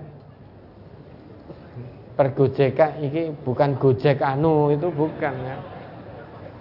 Per onlinean ini jasa kendaraan online itu semua perusahaan menyediakan di situ.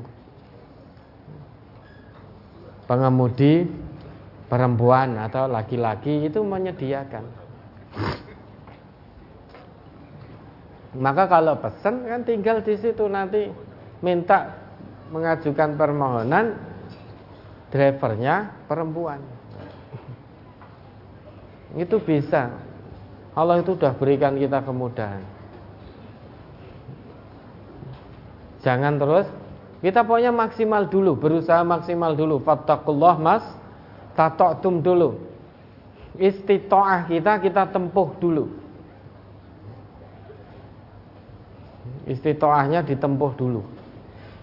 Apalagi sekarang perusahaan-perusahaan itu banyak yang menyediakan driver-driver juga perempuan. Sehingga bisa kita mengajukan permintaan itu di aplikasinya. Nah kemudian kalau dihampiri tetangga Kemudian diboncengkan Apakah boleh bonceng Laki wanita yang sudah menopause sekarang itu menopause tidak identik sudah sepuh loh.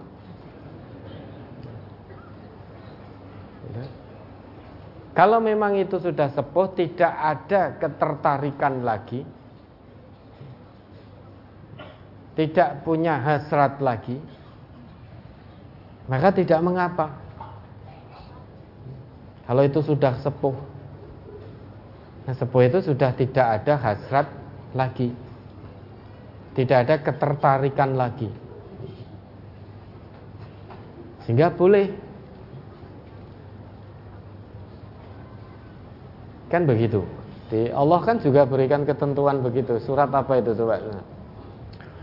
Atau An-Nur ayat 31 itu loh yang terkait dengan aurat wanita itu loh.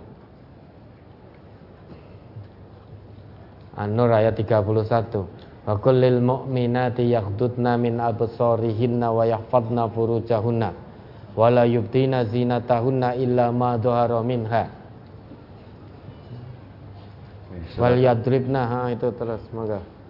Surat An-Nur nomor surat 24 ayat 31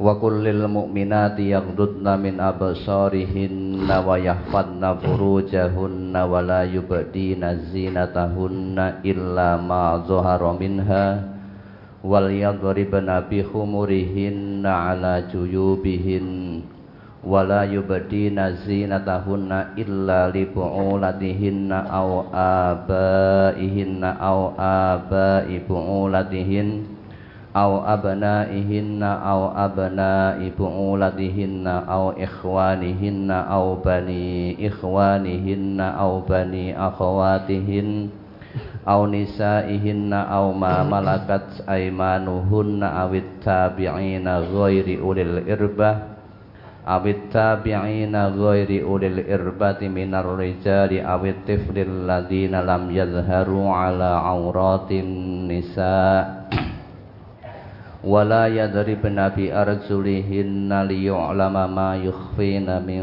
zinatihin. Wa tubu ilallahi jami'an ayyuhal mu'minuna la'allakum tuflihun. Katakanlah kepada wanita yang beriman hendaklah mereka menahan pandangannya dan memelihara kemaluannya dan janganlah mereka menampakkan perhiasannya kecuali yang biasa nampak daripadanya. Dan hendaklah mereka menutupkan kain kudung ke dadanya. Dan janganlah menampakkan perhiasannya kecuali kepada suami mereka atau ayah mereka atau ayah suami mereka atau putra-putra mereka atau putra-putra suami mereka atau saudara-saudara laki-laki mereka. Atau putra-putra saudara laki-laki mereka. Atau putra-putra saudara perempuan mereka. Atau wanita-wanita Islam. Atau budak-budak yang mereka miliki. Atau pelayan-pelayan laki-laki yang tidak mempunyai keinginan terhadap wanita. Nah, ini Terus lanjut dulu. Atau anak-anak yang belum mengerti tentang aurat wanita. Dan janganlah mereka memukulkan kakinya agar diketahui perhiasan yang mereka sembunyikan. Dan bertaubatlah kamu sekalian kepada Allah, hai orang-orang yang beriman, supaya kamu beruntung. Awit tabi'ina ghairil irbati minar rijal. Jadi tidak mengapa kalau memang laki-laki tadi sudah sepuh dan tidak punya ketertarikan, tidak ada hasrat lagi kepada wanita. Maka tidak mengapa. Atau perempuannya yang sudah sepuh tidak ada hasrat lagi untuk berhubungan, tidak ada ketertarikan lagi dengan laki-laki. Maka tidak mengapa Nah ini sudah menopause, menopause itu belum tidak identik dengan sepuh sekarang ini. Ada yang masih muda tapi sudah menopause. Ya maka dilihat tadi yang ngampiri kalau memang masih ada ketertarikan sekalipun sudah menopause ya berarti ya tidak boleh cari yang perempuan dulu yang untuk boncengke. Usahakan maksimal. Ya, ada lagi. Mungkin bisa ditambah dengan surat An-Nur ayat 60. Ya, mangga. An-Nur ayat 60. Wal qawaitu minan nisa illati la yarjuna nikahan falaysa alaihinna junahun ay yadh'na thiyabahunna ghaira mutabarrijatin bizinah wa ay yasta'fifna khairul lahun wallahu sami'un alim dan perempuan-perempuan tua yang telah terhenti dari haid dan mengandung yang tiada ingin kawin lagi tiadalah atas mereka dosa menanggalkan pakaian mereka dengan tidak bermaksud menampakkan perhiasan. Dan berlaku sopan adalah lebih baik bagi mereka. Dan Allah Maha mendengar lagi Maha mengetahui. Ya, perempuan yang telah perempuan yang tua telah berhenti dari haid dan tidak bisa mengandung lagi ini kriteria menopause yang sudah tidak punya ketertarikan.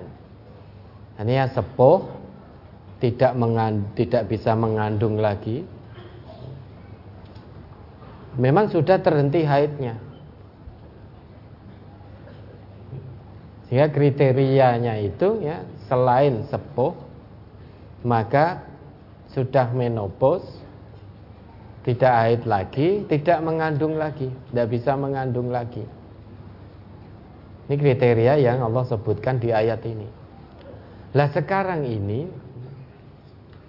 banyak atau adalah yang masih muda usia 30, 35 tapi sudah terhenti haid. Sudah menopause. Belum sepuh itu. Tapi sudah menopause. Ada yang tidak sehat dalam organ tubuhnya. Sehingga menyebabkan menopause dini. Namun masih ada ketertarikan. Ketertarikan dengan lawan jenis. Nah, maka kriteria boleh dan tidak tadi menurut ayat ini tadi An-Nur ayat 60 tadi ya dia sepuh ya memang sudah terhenti haid dan tidak bisa mengandung. Artinya karena sudah berhenti haid maka jelas dia tidak bisa mengandung lagi. Sepuh berarti sudah tidak ada ketertarikan. Ya, ada lagi? Sudah cukup. Masih tiga menit, maka untuk baca ini, untuk baca ini loh. Oke, laporan rombongan dari jauh dari Wonosari Gunung Kidul 4 bis Kedung Tuban Blora 3 mobil Kota Semarang 36 orang kemudian dari cabang Sumowono Kabupaten Semarang 3 mobil dan mohon izin sebagian rombongan akan berkunjung ke pondok pesantren MTA setelah kajian. Ya boleh, monggo berkunjung ke pondok pesantren. Ini udaranya agak sejuk kalau mendung. Tapi kalau pas panas ya panas. Meski di tempatnya tinggi, di dataran tinggi, men kalau pas panas juga panas. Oke, mudah-mudahan istiqomah. Berikut mohon doa kesembuhan Bapak Kasmo dan Bapak Joko SP dari Cepu. Belum selesai itu ini. Belum selesai. Kok pun kerusak-kerusak. Kemudian Ibu Siti Rahma dari Sleman, Bapak Mustam dari Karangmojo Gunung Kidul, Ibu Sutijah dari Sabtosari Gunung Kidul, Ibu Usmilatun dan Ibu Saringatun dari Polanado 1, Bapak Linggo dari Puja, Ibu Ngatin dari Nguter, Bapak Warno dari Wonogiri dan Bapak Sukarmin dari Widodaren 4. Semuanya sakit mohon doanya. Baik, mari kita doakan beliau-beliau. Allahumma shfihim Allahumma shfihim Allahumma shfihim mudah-mudahan jadi kafarah penggugur dosa-dosa. Ya ada lagi? Berikutnya mohon doa atas meninggalnya Ibu Kagiem dari pelayan Gunung Kidul Bapak Martono dari Jogonalan Mbah Karso Wikromo Jati Srono 1 Bapak Jimin dari Klego Boyolali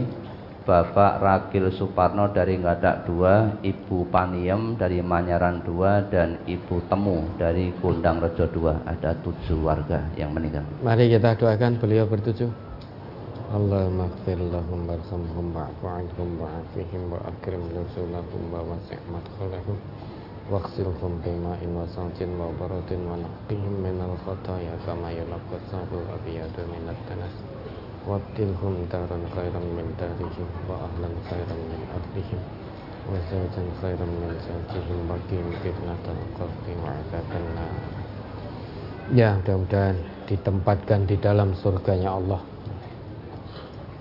Ya, ada lagi Kemudian infak untuk pondok pesantren MTS ini infak untuk pondok pesantren MTA.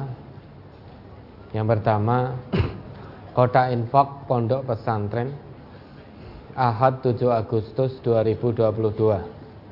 16 juta 562 500 rupiah. Hamba Allah Sampit Kalteng 2 juta. Hamba Allah Palangkaraya 1 juta. Hamba Allah Gatak 1 juta Mbah Dian 500 ribu Hamba Allah Laweyan 1 juta Hamba Allah Laweyan 500 ribu Hamba Allah 300 ribu. Ibu Inuk Cokro 200 ribu. Ibu-ibu Bendosari 1 1 juta. Hamba Allah Cilegon 1 juta. Hamba Allah Palembang 1 juta. Hamba Allah Mesuji Makmur 300 ribu. Bapak Marsidi Surabaya 10 juta. Ibu Mariatun Bangka Belintung 25 juta Hamba Allah Sukodono 1 2 juta. Bapak Samsul Bahri Karanganyar 500 ribu. Wafa Collection Juwiring 500 ribu. Hamba Allah Semin Gunung Kidul 2 juta 500 ribu. UD Usaha Tani Widodaren Ngawi 500 ribu. Hamba Allah Ciamis 1 juta Hamba Allah Bawen 500 ribu. Hamba Allah Jakarta 500 ribu. Ibu Eni Jakarta 500 ribu. Hamba Allah Salatiga 10 juta.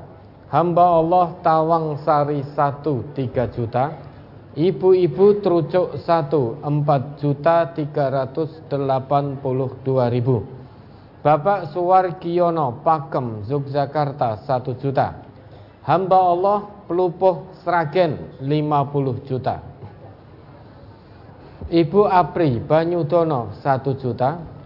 Hamba Allah Solo 500 ribu. Keluarga Apa ini? JTTS Sragen 7 juta. Hamba Allah Gombong 1 juta. Hamba Allah Nganjuk 300 ribu Bapak Slamet Daroni Sulawesi Tengah 1 juta 500 ribu. Ibu Muntiasih Tuban 200 ribu. Hamba Allah Sukoharjo 6 juta. Hamba Allah Ungaran 100 ribu.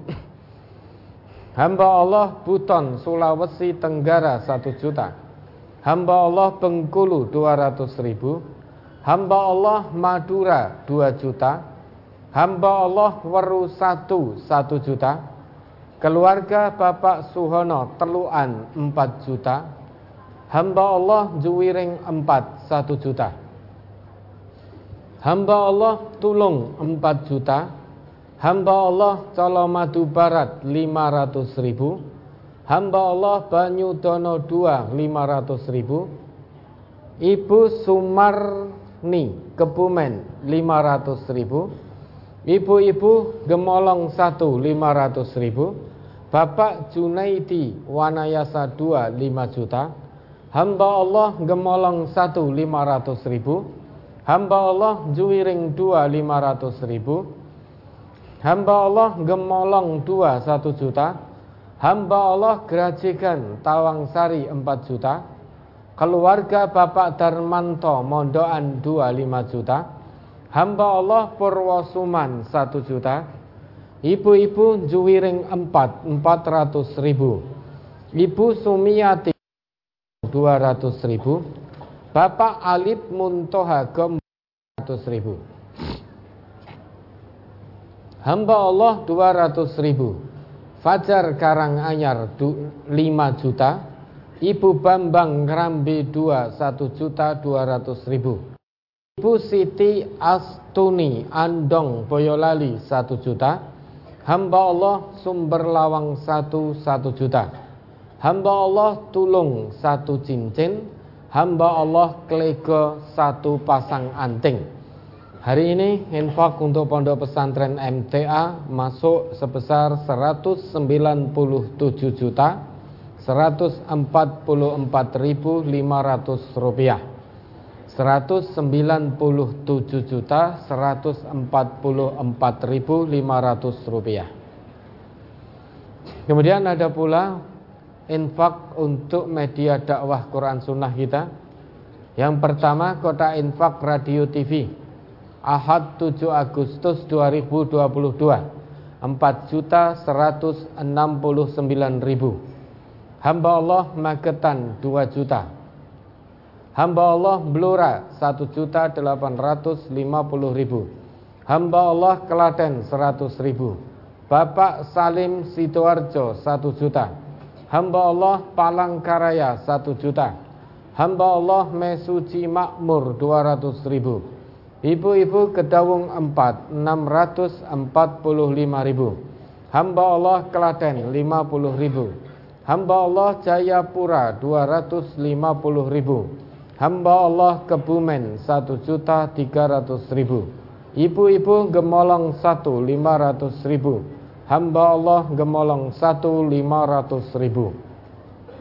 Hamba Allah Juwiring 2 500 ribu. Dokter Khairul Bihati 20 juta. Ibu-ibu Masaran 700 ribu. Sehingga total untuk infak media dakwah kita 34 juta 764 ribu rupiah 34 juta 764 ribu rupiah ya, mudah-mudahan diniatkan betul-betul ikhlas karena Allah sehingga ini yang menjadi harta panjenengan sesungguhnya di hadapan Allah sehingga kelak bisa mempertanggungjawabkan saat dihisap terkait dengan harta panjenengan. Karena harta yang kita makan menurut Nabi pasti akan habis. Harta yang kita gunakan untuk membeli kebutuhan non makanan pasti akan usang.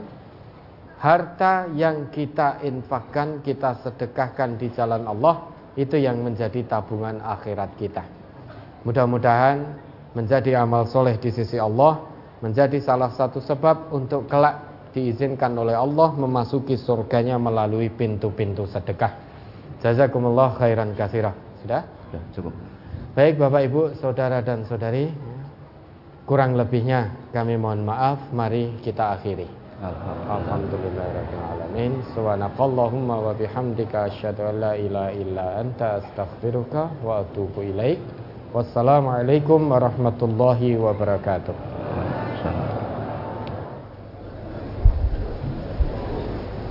Baik pemirsa demikian rangkaian pengajian Ahad pagi untuk hari ini.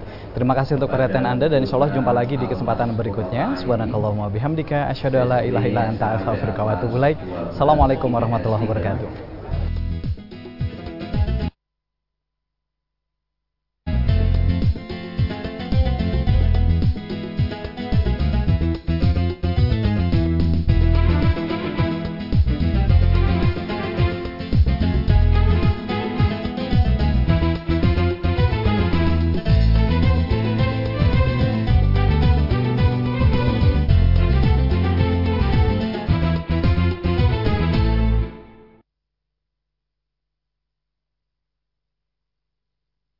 Dr. Esa Muhammad Al-Masmali dari Universitas Ummul Qura Mekah, Arab Saudi menghadiri kajian di Wakil Gubernur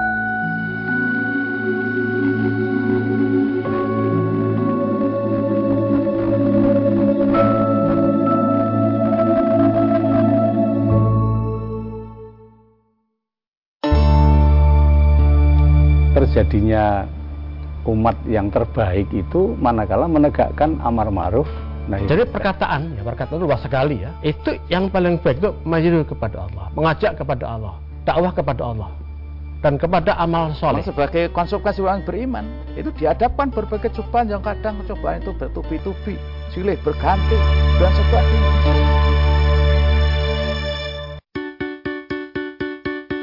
Tidak usah malu ya kita terima ini sebagai anugerah. Kita usahakan dari hati disekolahkan, diberi pendidikan. Jadi kita melakukan asesmen awal terlebih dahulu. Hmm. Jadi kita tahu bagaimana latar belakang anak, bagaimana latar belakang keluarganya dulu.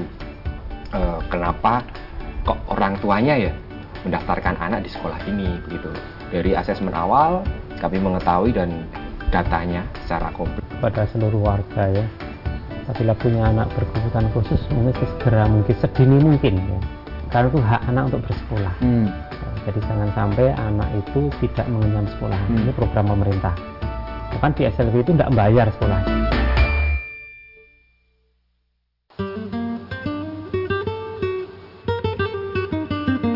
Bismillahirrahmanirrahim. Assalamualaikum warahmatullahi wabarakatuh.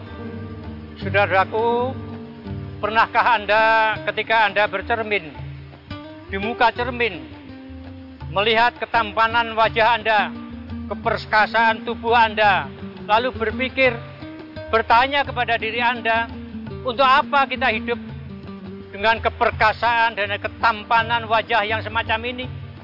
Pernahkah Anda bertanya, dari manakah kita asalnya?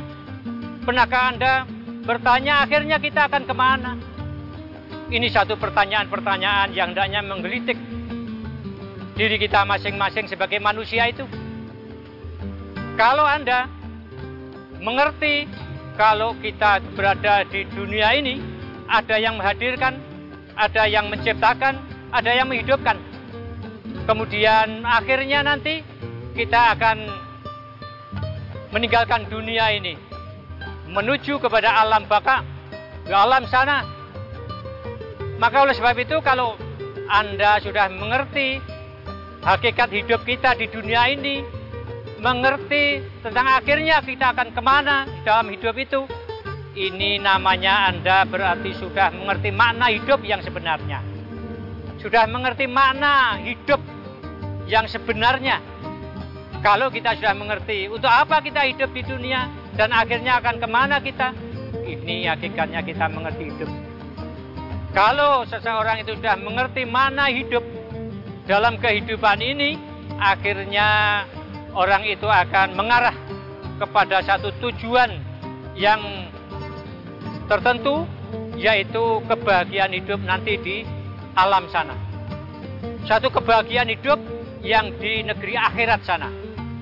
Sehingga dengan tujuan hidup yang demi kebahagiaan hidup di akhirat, maka mereka yang sudah mengerti tentang makna hidup itu pasti hidupnya akan terpola. Sistem hidupnya akan mengarah kepada kebahagiaan hidup nanti di akhirat itu. Sehingga segala anugerah Allah Subhanahu wa taala yang diberikan kepada kita diberikan kepada seseorang itu kalau sudah mengerti tujuan hidup pasti akan mengarah diusahakan untuk menjadi jembatan meraih menggapai kebahagiaan hidup nanti di akhirat itu sehingga apabila dia mempunyai kelebihan harta harta itu digunakan sarana untuk meraih kebahagiaan hidup nanti di akhirat kalau dia mempunyai satu kelebihan di bidang ilmu daya pikirnya cemerlang, maka itu pun juga diusahakan untuk mencapai kebahagiaan hidup nanti di akhirat.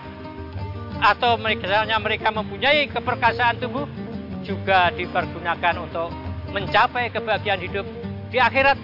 Sehingga segala sesuatu itu sebagaimana pesan Allah Subhanahu wa taala, "Wabtaghi fi ma ataka daral akhirah." Wala tansa nasibaka minad dunya wa ahsin kama ahsanallahu ilaika carilah kebahagiaan hidup itu nanti di akhirat. Tapi jangan melupakan hidupmu di dunia dan berbuat baiklah kamu kepada sesama manusia sebagaimana Allah telah berbuat baik kepadamu. Nah inilah saudara Akhirnya kalau seseorang itu sudah mengerti mana hidup, pola hidupnya itu sudah sedemikian rupa mengarah kepada kebahagiaan hidup nanti di akhirat. Sehingga akhirnya dunianya dapat tercapai kebahagiaan dan akhiratnya pun juga tercapai. Tapi sebaliknya saudaraku, apabila seseorang itu tidak ngerti mana hidup sehingga dia tidak punya tujuan hidup di negeri akhirat, mereka hanya memandang hidup itu hanya di dunia ini. Sehingga mereka mengatakan Waqalu ma hiya illa hayatuna dunya. Namutu wa nahya wa ma yuhlikuna ila dahr. Mereka mengatakan bahwa hidup kita itu hanya hidup di dunia ini. Manusia hidup, mati, itu tidak ada yang membinasakan kecuali masa mereka hakikatnya tidak mengerti, hanya menduga-duga saja. Nah itulah, kalau seseorang itu tidak mengerti makna hidup yang sebenarnya, maka aktivitas hidupnya sehari-hari itu pun untuk meraih kesenangan-kesenangan dunia. Padahal saudaraku, kesenangan-kesenangan dunia ini apa bisa dibanggakan? Tidak. Hakikatnya kesenangan hidup di dunia ini dunia itu adalah laibun walahud. Dunia ini hanya semacam permainan dan hanya semacam sendaguro. Permainan itu apabila sudah selesai, ya sudah. Berbeda suraku, kalau orang mengerti tentang makna hidup itu sebenarnya, dia akan mengarah segala aktivitas hidupnya itu untuk kepentingan hidupnya nanti di akhirat. Nah, oleh sebab itu, saudara-saudaraku, mudah-mudahan kita termasuk orang yang diberi hidayah oleh Allah Subhanahu wa taala sehingga kita hidup ini mengerti makna hidup kita yang sebenarnya. Untuk apa kita hidup di dunia? Kita mengerti.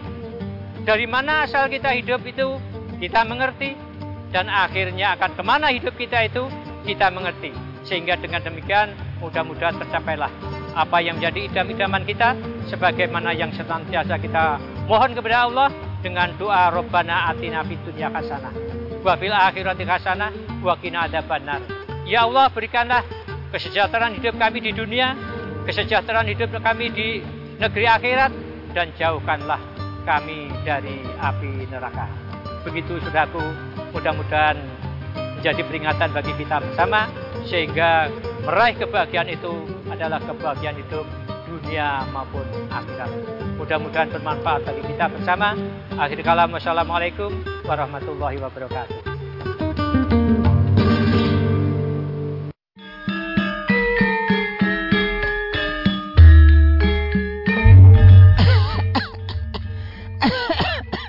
Ayo Jan, antar Uyat ambil pensiun. Nanti keburu antri. Ya, ini sudah di luar Yud, nyiapin motor. tak kirain malah belum mandi. Bentar, tak pakai masker. Nah, ayo kita berangkat. Ya Yud.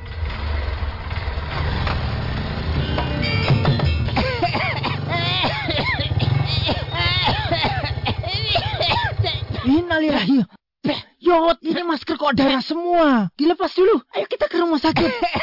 ini kan Uyat keselekinan tuh. Jan, Pakai masker tapi Uyat kan nginang. Walah, mbah, mbah. Tak kirain muntah darah. Mestinya kinangnya dibuang, maskernya dipasang.